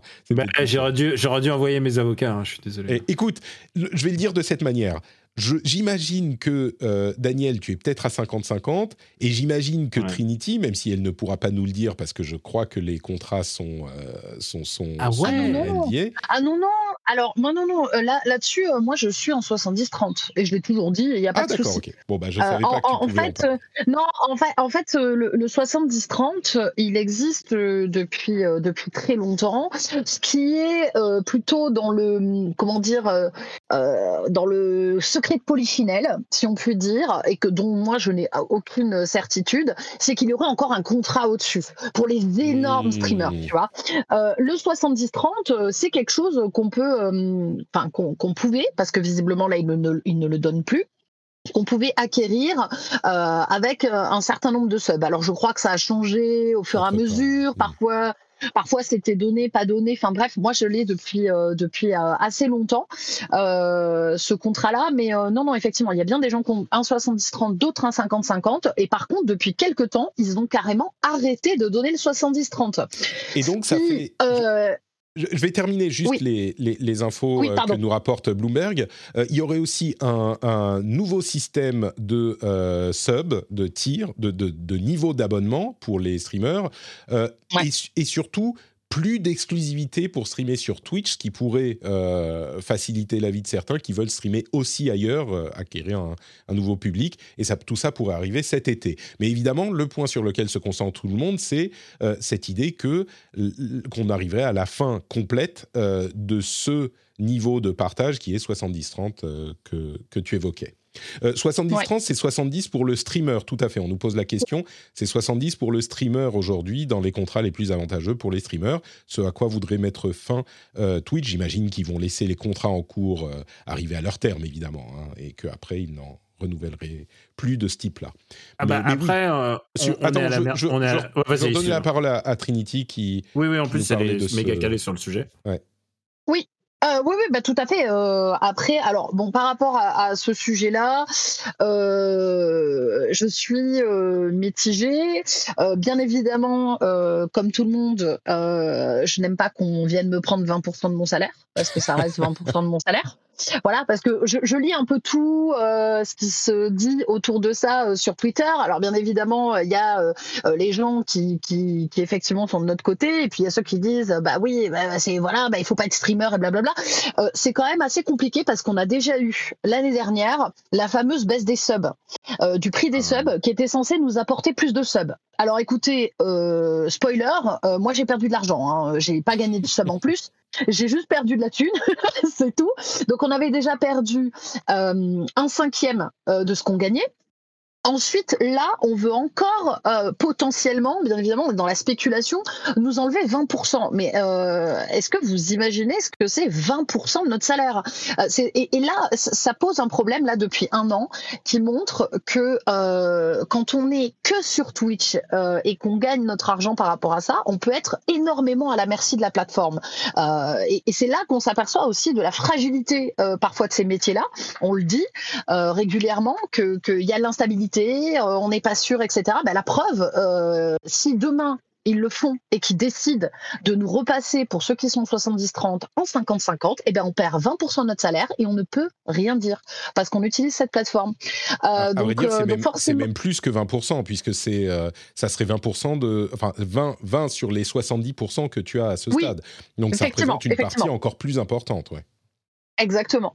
Et euh, donc forcément, moi, je suis pas, euh, je suis pas euh, enchantée. euh, euh, si on parle aussi des, autres choses qui seraient éventuellement mises en place, moi personnellement, streamer sur notre plateforme. Alors là, je parle pour moi. hein, bien évidemment, je ne suis pas la voix des streamers. Je suis la voix de Trinity. Moi, streamer sur une plateforme, j'en ai absolument rien à faire. Je suis en exclu depuis quasiment huit ans que je suis sur Twitch. Donc moi, j'ai développé tout sur Twitch en fait. Le truc c'est que ouais quand ça fait longtemps et qu'on est en exclu depuis longtemps, des lives etc ailleurs, c'est pas vraiment quelque chose qu'on a qu'on a développé. Euh, donc euh, j'avoue que hier ça m'a fait un peu peur. Alors après pour contrebalancer ça, euh, souvent les gens qui sont en 70-30, c'est potentiellement des plus gros streamers. Donc oui on a plus de subs. Donc oui normalement c'est pas censé nous mettre à mal dans le sens de la survie de notre chaîne.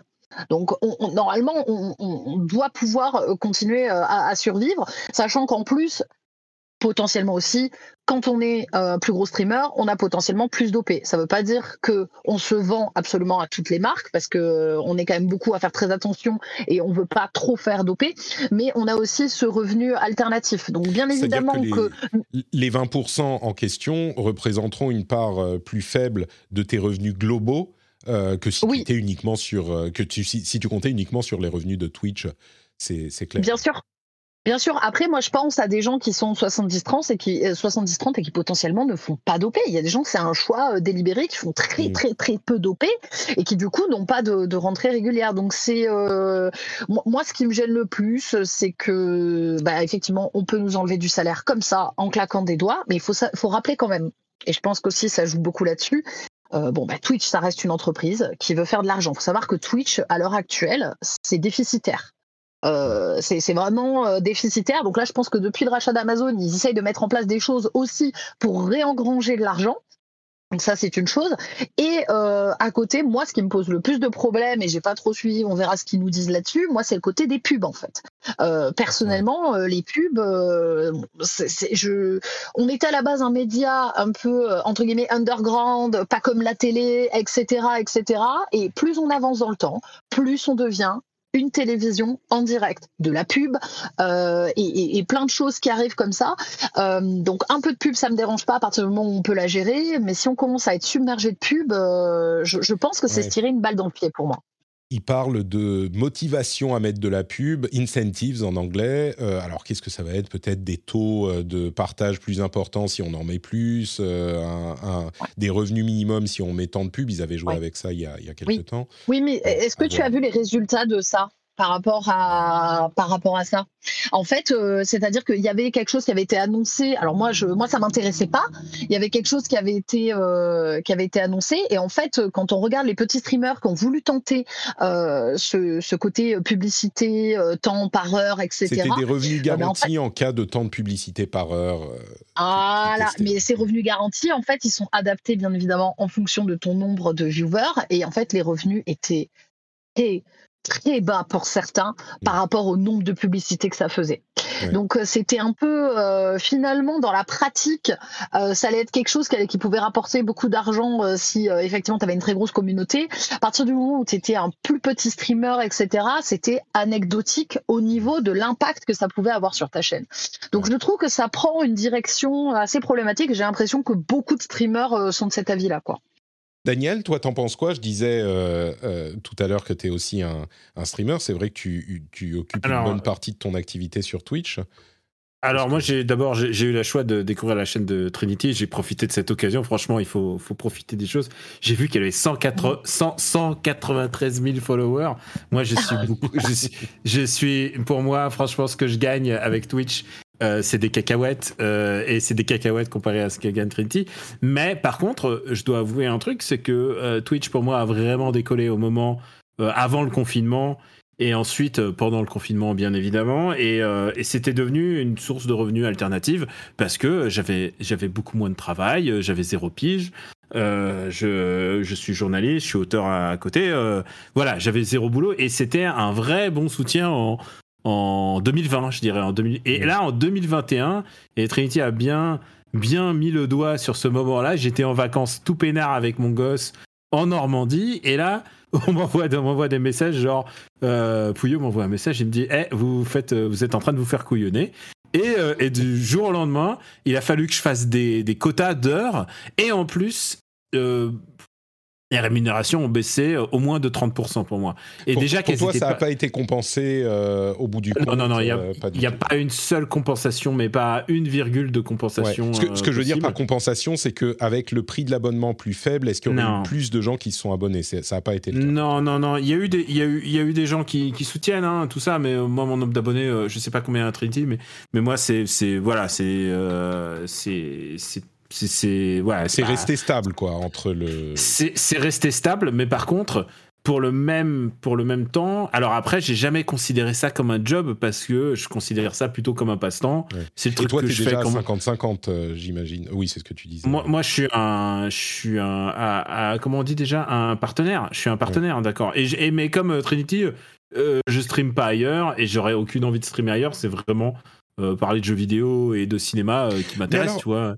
Il y a, y a mais, cet aussi qu'on peut, qu'on peut évoquer. Excuse-moi, je te, je te laisse finir. Non, non, et, euh, juste pour finir, je fais un peu le même état des lieux que, que Trinity. ce qui va se passer, c'est qu'on va gagner encore moins de sous. Alors, je sais pas comment on peut gagner encore moins de sous, mais je suis toujours épaté par le, le, le, à chaque fois comment, comment on peut. parce que moi, je fais partie quand même. C'est bizarre, hein, parce que je fais partie je dirais pas des 1%, mais tu vois, je fais partie quand même de, de à partir de 10 000 followers, tu vois, tu, représentes peut-être quelque chose sur cette, sur cette plateforme, mais quand même, c'est ridicule. Il faut que les gens sachent que c'est pas énormément d'argent par rapport au temps autant investi. Moi, je, considère ça, je fais ça comme un plaisir. Et je pense que c'est peut-être pour ça que les gens viennent chez moi euh, le soir, parce qu'ils sentent qu'on passe un bon moment et que c'est convivial et tout ça. Et qu'il y a des vannes et on, joue avec des jeux où on, caresse des chiens. Mais, euh, mais, en vrai, mais en vrai, ouais, ça va je pense que ça va démotiver tous les gens qui, qui gravitaient, qui sont devenus partenaires, euh, affiliés, tout ça, ces dernières années et qui, je pense que ça va en décourager beaucoup. Même, tu vois, Gotos, euh, qui pourtant cartonne, tu vois, je pense que ça, ça va, ça va, pour toute cette catégorie-là, et pourtant ça cartonne pour lui, je pense que ça va être un peu fatal. Ils vont se rendre compte que, que c'est un miroir aux alouettes, en fait, le paiement. Et peut-être. Et, et, en plus. Et en ah, plus, je, je, je, je, terminais. En plus, moi, je suis dans une catégorie encore plus particulière, c'est que euh, je suis journaliste, je fais aucune OP. Genre, il n'y a aucune forme de revenu supplémentaire par rapport à ça. Le seul truc que tu peux faire, c'est faire un Utip pour que les gens, ils fa... pour faire la quête, quoi, tu vois, Mm. pour euh, comme comme après un spectacle, les gens ils donnent euh, après un spectacle, après un, tu vas, tu fais regarder un spectacle de stand-up, bah parfois les gens ils donnent, un- et c'est pas du tout euh, le, le, le, le- la perte engendrée par les trucs de Twitch ne se sont pas répercutés en Utip. Mais euh, voilà, je pense que c'est la fin du miroir aux alouettes de Twitch, et je pense qu'ils vont bien entendu utiliser les quelques streamers qui surnagent par-dessus. Euh, je, je pense pas que c'est du tout le cas euh, pour toi, Trinity, mais, mais en général, ils prennent euh, les, les, gros, les, les gros streamers qui, parlent, qui, qui sont très très audibles pour en faire les. les les, les pieds des les, enfin le, Mais- mais la là, tête de gondole, la tête de que- gondole de trucs et, et pour et pour toute ma catégorie à moi euh, on va euh, on va euh, je pense que ça va pas, disparaître hein, bien sûr mais je pense que s'il y a des gens qui étaient là pour la thune je pense qu'ils ont compris que c'était pas le cas j'ai un truc à ajouter là-dessus, mais Trinity, tu voulais dire quelque chose aussi. Oui, et puis surtout, je voulais dire, euh, euh, pour, pour aussi mettre dans le contexte aux gens, faut, faut pas oublier que là, euh, ça fait 50% pris par la plateforme, mais après, faut pas oublier tout ce qu'il y a derrière. On le rappelle jamais assez. hein.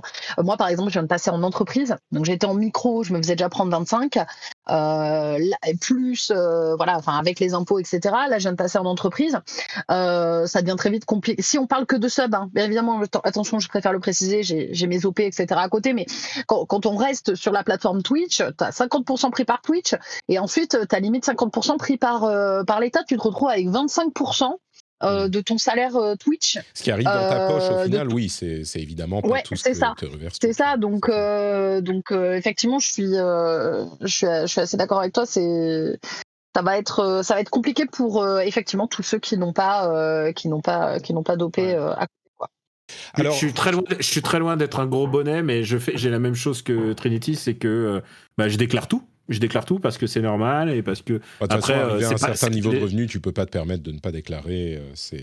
Ah oui, non, non, en bien sûr. Non, mais il y a des gens, il y a des gens, je leur parle et ils font ah non, moi je fais ça au truc et je fais ah, ah, ah, le jour, le jour où le fisc va s'intéresser à toi, tu vas passer un sale quart d'heure. Évidemment. Euh, ouais, Mais- non, non, mais il faut- mais le et, de que- toute manière, c'est le principe, c'est qu'on gagne des sous, on paye des impôts, c'est normal. Évidemment.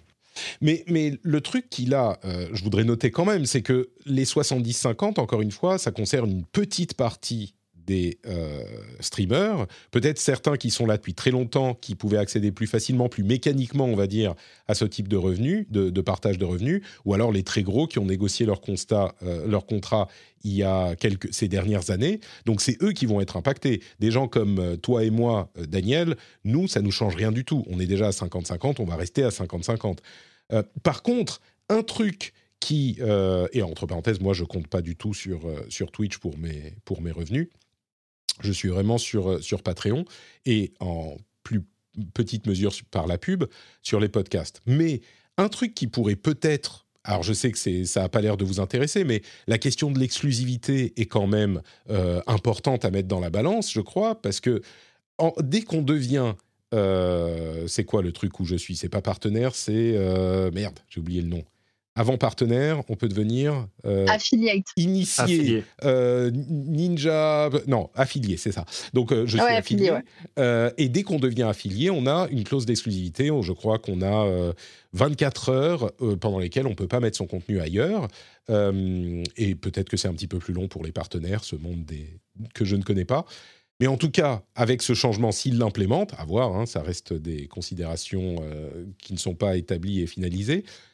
Peut-être que on pourrait streamer en même temps sur différentes plateformes. Il y a d'ailleurs des outils qui servent spécifiquement à ça, un truc qui s'appelle Restream, où ils doivent, être en, ils doivent être en train de se frotter les mains là et de préparer un afflux de gens.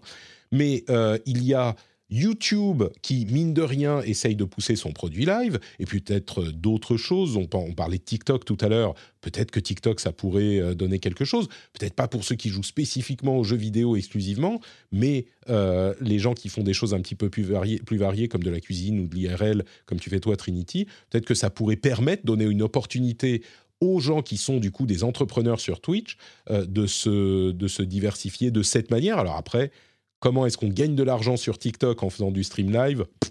Ça reste un grand mystère. Sur YouTube, c'est peut-être un petit peu plus établi, mais je me demande si cet aspect-là, on n'est pas en train de l'oublier. Si Euh, jamais c'est implémenté, ça pourrait être intéressant quand même euh, pour les, les gens qui essayent d'en vivre. Quoi. Moi, j'y crois pas du tout, euh, si tu permets, à cette histoire de fin d'exclusivité, parce que, Mm. en fait, euh, c'est l'exclusivité en ton nom. C'est-à-dire euh, Trinity, elle va une exclusivité en, en- en son nom à Trinity. Mais il suffit juste de faire une euh, n'importe quoi, genre je fais une émission lambda au- autour de ton de ton nom. Enfin, je veux dire, c'est c'est c'est très très très possible. Je vois des gens qui sont en ex- genre euh, qui sont en ex- qui sont en exclu Twitch, mais qui vont aussi sur YouTube et qui Non, font mais des que le YouTube parce contenu qu'ils que parce qu'ils sont ils sont Twitch- ils sont ils sont entre guillemets invités et, Bien sûr, bien euh, et sûr. tu- voilà. Non, mais avoir Genre- ta chaîne Twitch qui st- Hmm. tu streams en même temps sur Twitch et sur YouTube, par exemple, et puis tu as les Hmm. chatrooms qui sont combinés, il y a des solutions techniques pour ça, ça peut te permettre d'aller euh, chercher un, un- un public ailleurs, alors qu'avant, tu étais obligé de streamer que sur Twitch. J'ai la migraine rien que d'y penser parce Ouais, que bah oui, le- mais- le- Bah, tout le boulot et le enfin je veux dire je veux dire tout le monde n'a pas l'écurie de Squeezie quoi. Je veux dire avec euh, euh, 15 personnes qui travaillent à temps plein euh, pour euh, juste euh, euh, pour juste euh, lui, acheter du PQ et, et non on n'a pas on a on n'a pas le moi moi je suis tout- moi je suis seul tout. Euh, déjà je dois travailler. Si en plus il faut faire euh, faut que je fasse la promo sur YouTube pour arriver sur Twitch pour arriver sur TikTok. Non, non c'est pas jouable. Moi je fais juste ça parce que j'y prends plaisir et euh, Mais oui, mais du coup, t'es pas euh, concerné. voilà. Tu sais, il y a des gens qui disent Ah oui, mais attends, euh, moi, je Hmm. j'ai pas que ça à foutre. Bah non, non, machin. non, mais ah attends, oui, mais là, on parle des gens qui essayent d'en vivre, quoi. en, en un an, en un an, j'ai essayé, j'ai essayé pas d'en vivre, mais au moins que ça soit un bon Mm. apport. Euh, maintenant, euh, maintenant, euh, je, euh, je, gagne, je gagne que dalle dessus, que dalle, mais vraiment que dalle. C'est-à-dire que l'un des trucs que tu évoquais, peut-être en, parlant de Gotos, je ne sais pas comment il fait lui, mais peut-être que certains se disent bon, ok, je trime pendant euh, six mois, un an, deux ans même, et puis peut-être qu'à un moment, j'arriverai à un revenu de 70-30 qui me permettra d'en vivre un petit peu plus décemment. Et si ça disparaît, bah du coup, tu dis ok, mais euh, ça sert à rien, quoi. 50-50, je- ça va pas, je vais pas pouvoir le faire fonctionner. Peut-être qu'il y a aussi cette mécanique, même si ça change rien pour toi aujourd'hui, euh, le fait que ça, ça soit plus un, un objectif euh, potentiel puisse fa- faire penser aux gens que bah non, ça sert à rien. Quoi. C'est, c'est dans cette optique un petit peu que tu, tu le disais aussi peut-être, euh, Daniel. Ouais, c'est à peu près ça. Mais après, euh, je pense que c'est, ça va être Omaha Beach hein, quand ils vont, Ouais. quand ils vont faire le, ils vont changer tout ça euh, parce que personne, personne sera content. Personne sera Je content de ce qu'ils vont faire. C'est très probable. Et si jamais ils font ça, Mm. personne sera content. Bon, bah peut-être que Mm. ça donnera à, à YouTube l'opportunité de prendre un peu de Mm. place. Mais, mais rappelez-vous Mais- qu'on a des, des goals où on peut gagner un bonnet et une écharpe euh, qu'ils avaient mis. voilà. Que Donc Twitch euh, voilà. pouvait te donner un bonnet et une écharpe si tu atteignais. Vous avez pas vu ça? Non, En pas vu. fait, en, mais en fait, je pense que euh, aussi il faut dire que là, ça s'inscrit euh, dans tout un truc. Il y a, il y a, il y a quelque temps, euh, il y avait eu un, un truc qui est sorti. Moi, je sais plus si je l'ai eu ou pas. J'avais juste passé, vu passer ça sur, sur Twitter, mais ils avaient mis en place des sub goals. Euh, donc, par exemple, quand tu atteignais 250 subs, tu gagnais un bonnet Twitch. Quand tu atteignais tant, tu gagnais une écharpe. Bon, sachant qu'on Bah, arrive juste à l'été. Non, mais c'est tu- bien tu parce vois, que tu n'auras et- plus d'argent pour te chauffer l'hiver prochain de toute façon parce qu'ils vont changer les revenus, donc tu auras, ton bonnet. Bon, je, je vais quand même, je vais quand même rappeler un tout petit truc pour me faire un tout petit peu euh, l'avocat du diable. Attention. Un tout petit peu l'avocat du diable. Euh, et- il faut quand même rappeler que, encore une fois, Twitch, peut-être même encore plus que YouTube, ça coûte très très cher à faire tourner. Oui, Tu l'as rappelé exactement. en début de euh, Ouais. d'émission, euh, Twitch n'est pas bénéficiaire. Donc, ils- contrairement à YouTube, ils font pas d'argent, ils gagnent pas d'argent. C'est une entreprise qui perd de l'argent. Et on nous Mais Amazon Prime aussi. Pardon? Je crois qu'Amazon Prime aussi est déficitaire. Tout ça, c'est oui des et non. services déficitaires pour, pour obtenir un marché et tu fais du service en Non, rajoutant des produits qui sont déficitaires. pour que, Prime, au bout d'un moment, voilà. ça sert Amazon, mais Twitch, ça sert personne d'autre que Twitch. Là, en l'occurrence, il n'y a pas de mécanisme qui fait qu'il y a un autre truc attaché à Twitch qui gagne de l'argent. Euh, on nous dit dans la chatroom, ah mais c'est grave, 50%, euh, c'est, ils se gavent. Écoute, euh, l'infrastructure, je pense que les gens se rendent pas compte, ils allument leur euh, ordinateur, ils mettent, ils tapent Twitch dans leur URL, ils se rendent pas compte de toute l'infrastructure qu'il y a derrière et de tous les coûts qui sont engendrés. Alors, je sais pas si c'est juste ou pas que machin, et c'est une, une considération qui est importante aussi, mais il faut pas oublier dans cette discussion que l'infrastructure de Twitch, ça coûte très très très cher, et quand on l'utilise pour regarder ou pour streamer, comme je le fais moi souvent, bah, j'utilise cette infrastructure. Alors peut-être qu'ils devraient dire, bah voilà, ça vous coûte tant, euh, si vous voulez streamer, il faut payer, euh, je sais pas, 500 balles par an, si vous, euh, enfin 500 balles par mois, si vous avez tant et tant de euh, viewers, peut-être que c'est comme ça qu'ils devraient faire. Mais quelle que soit la somme qu'ils mettraient, c'est pas gratuit. Le fait d'utiliser ça, à eux, ça leur coûte de l'argent. Donc s'ils répercutaient les sous que ça leur coûte, et c'est évidemment difficile à découper de cette manière, mais s'ils répercutaient les sous que ça leur coûte pour chaque personne d'utiliser la plateforme, peut-être que la discussion serait plus saine.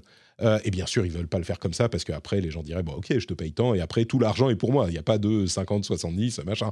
Évidemment.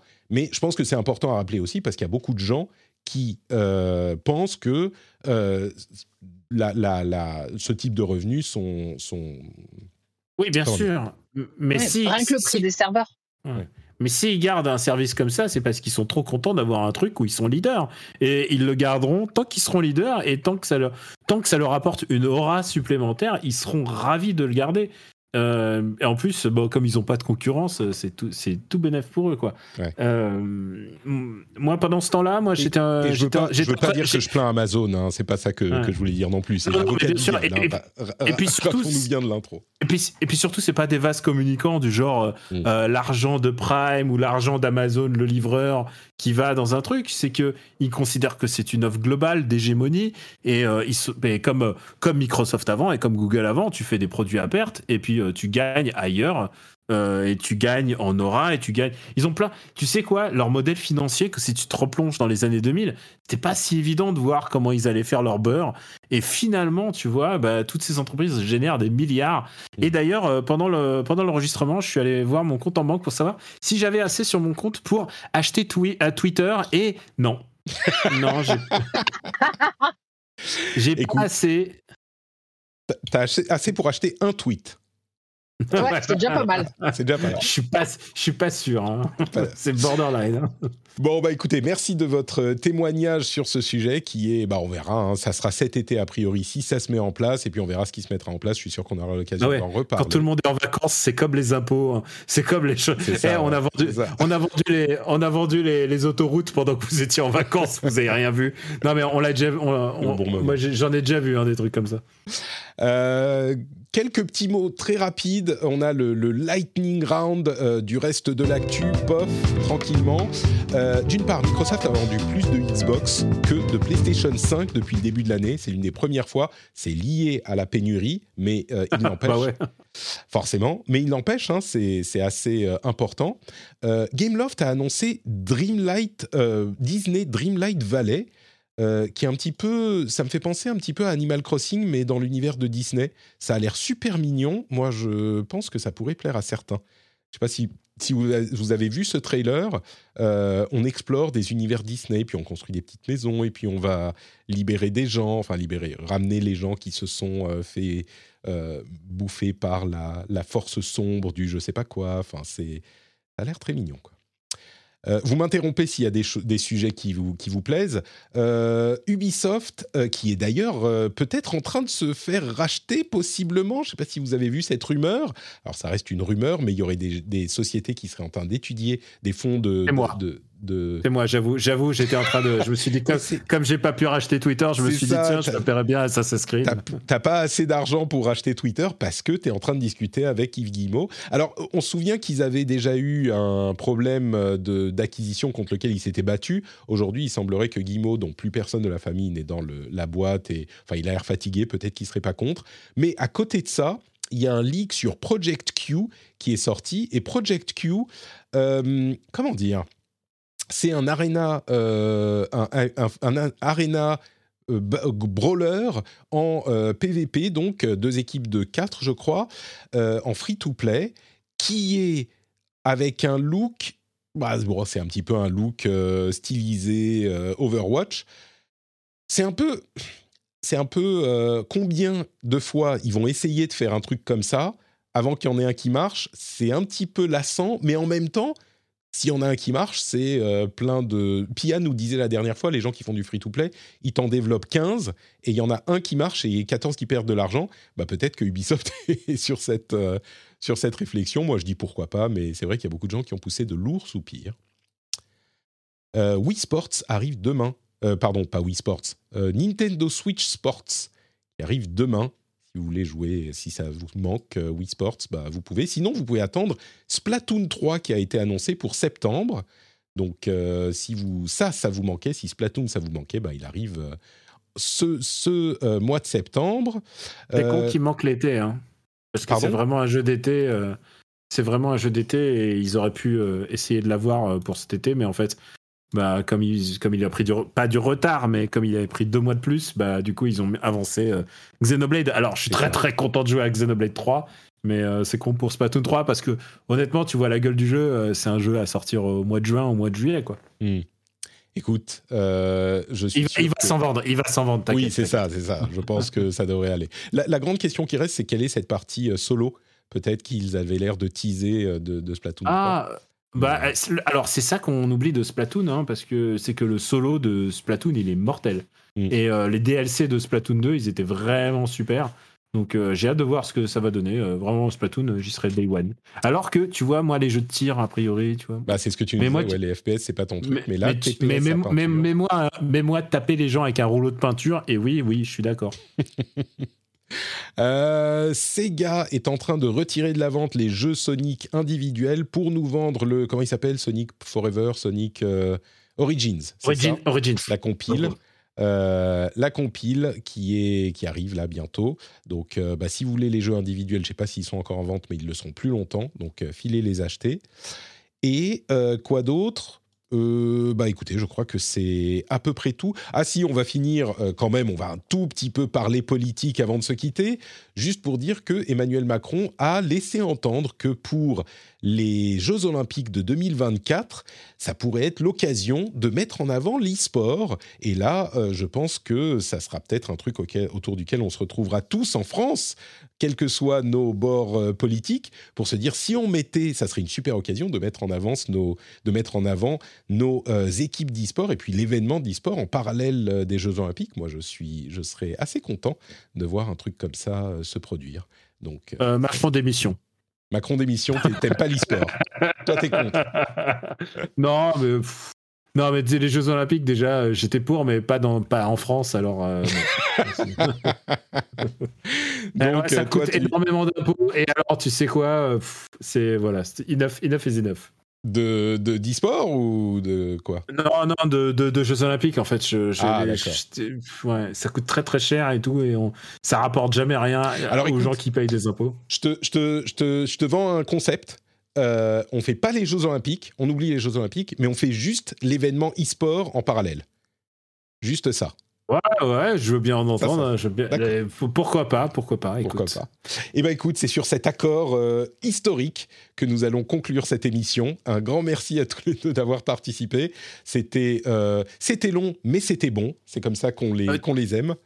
Euh, Alors, tu sais, ce qui est, bon- tu sais ce qui est bon, Patrick? Je peux t'interrompre une seconde mais C'est que j'ai vu, j'ai vu que Trinity, elle sort un bouquin de cuisine et je suis en train de regarder les recettes, Oh, et les recettes et je regarde les crevettes au tempura et attention, là le, le rougail au tofu et franchement ça a l'air très bien. Donc euh, je t'ai fait une promo gratuite, mais euh, Ah bah voilà, merci. c'est- Franchement, là, moi, je si tout pouvait être des bouquins de cuisine et, et, et pas juste des headshots, voilà, c'est, euh, ce serait mon message positif de ce, de ce podcast. Eh, écoute, Trinity, ses meilleures recettes euh, en vente à la Fnac, notamment. Et, Oh là là, et- mais et vous êtes que. trop gentil.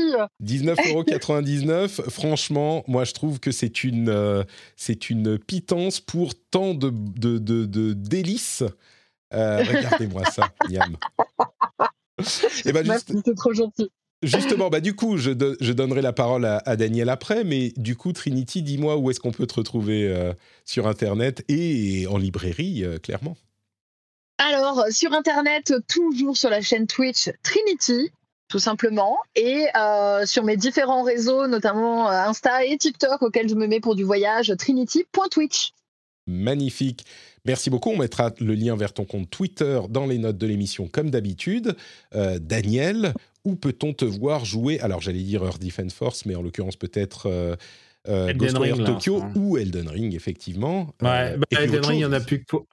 Il y en a plus que pour deux soirées, à mon avis, Elden Ring, suivant la difficulté des boss. Alors, euh, vous pouvez me retrouver sur Camille Robotics euh, sur Twitch, euh, twitch.tv slash Camille Robotics. Évidemment, euh, je suis producteur et présentateur de podcast After Hate euh, qui est en ce moment en hiatus parce que mon camarade euh, est en, est en train de plein déménagement à Los Angeles et, visiblement les déménagements c'est compliqué là-bas. et bien entendu Super Ciné Battle qui est maintenant le, le porte-étendard du, du, cinéma. En ce moment on est en train de parler des films des années 50. Et voilà, c'est un podcast où on parle de, amoureusement de cinéma sans, sans trop se prendre la tête, mais quand même avec précision parfois. Euh, et, bien entendu, euh, bah, sur Gamecult aussi, vous pouvez me retrouver de temps en temps. Et à l'occasion, euh, j'ai écrit des articles sur les blockbusters sur le site de slate.fr. Qu'est-ce que j'ai d'autre à ajouter? Absolument rien. Voilà, Camille Robotique sur les réseaux sociaux. Et, et sinon, sinon bah, si, vous, si vous avez un TikTok de bouche, je suis toujours curieux de voir ce que vous faites. Et, bah, vous pourrez aller le, lui linker sur son Twitter, qui sera en lien dans les notes de l'émission, bien sûr. Merci beaucoup, Daniel, d'avoir été avec nous. Merci euh, à toi, merci à, toi, Trinity. Mais merci, merci, à, tous les deux.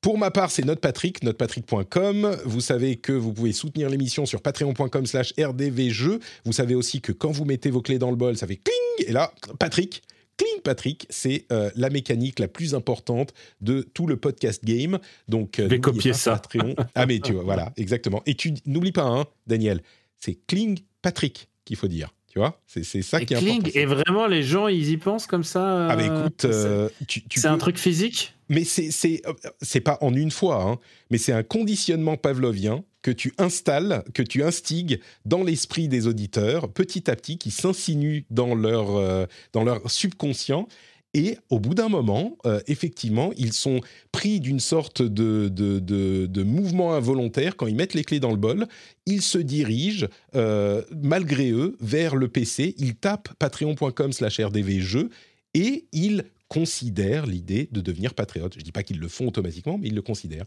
Donc, ligne patriote. C'est quoi je, vais, je vais écrire toute une narration comme ça. je vais écrire toute je vais écrire un récit comme ça et, euh, et, je trouve ça, je trouve ça magnifique. Mais j'ai beaucoup appris à ton contact, donc euh, je bois tes, tes suggestions.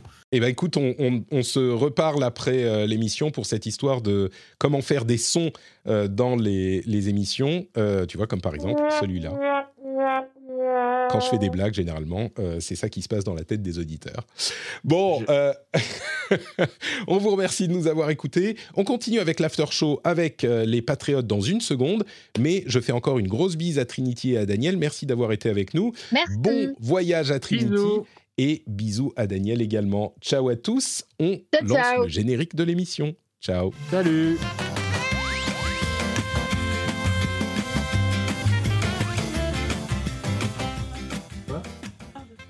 Et deux heures, hein, quand même. Deux heures. Hi, I'm Dory Shafrir. And I'm Kate Spencer. And we are the hosts of Forever 35. And today, we're talking about Club Med, the best all inclusive getaway for families. Today, Club Med has nearly 70 resorts worldwide, from beachside resorts in the Caribbean and Mexico to magical locations in the Maldives and Morocco to ski resorts in the mountains from Canada to the Alps. Between their all inclusive family programming, wellness offerings, land and water sports, and their French heritage inspired food and drink offerings, Club Med is the best way to elevate your family getaway, no matter which location you're at. To learn more, visit clubmed.us.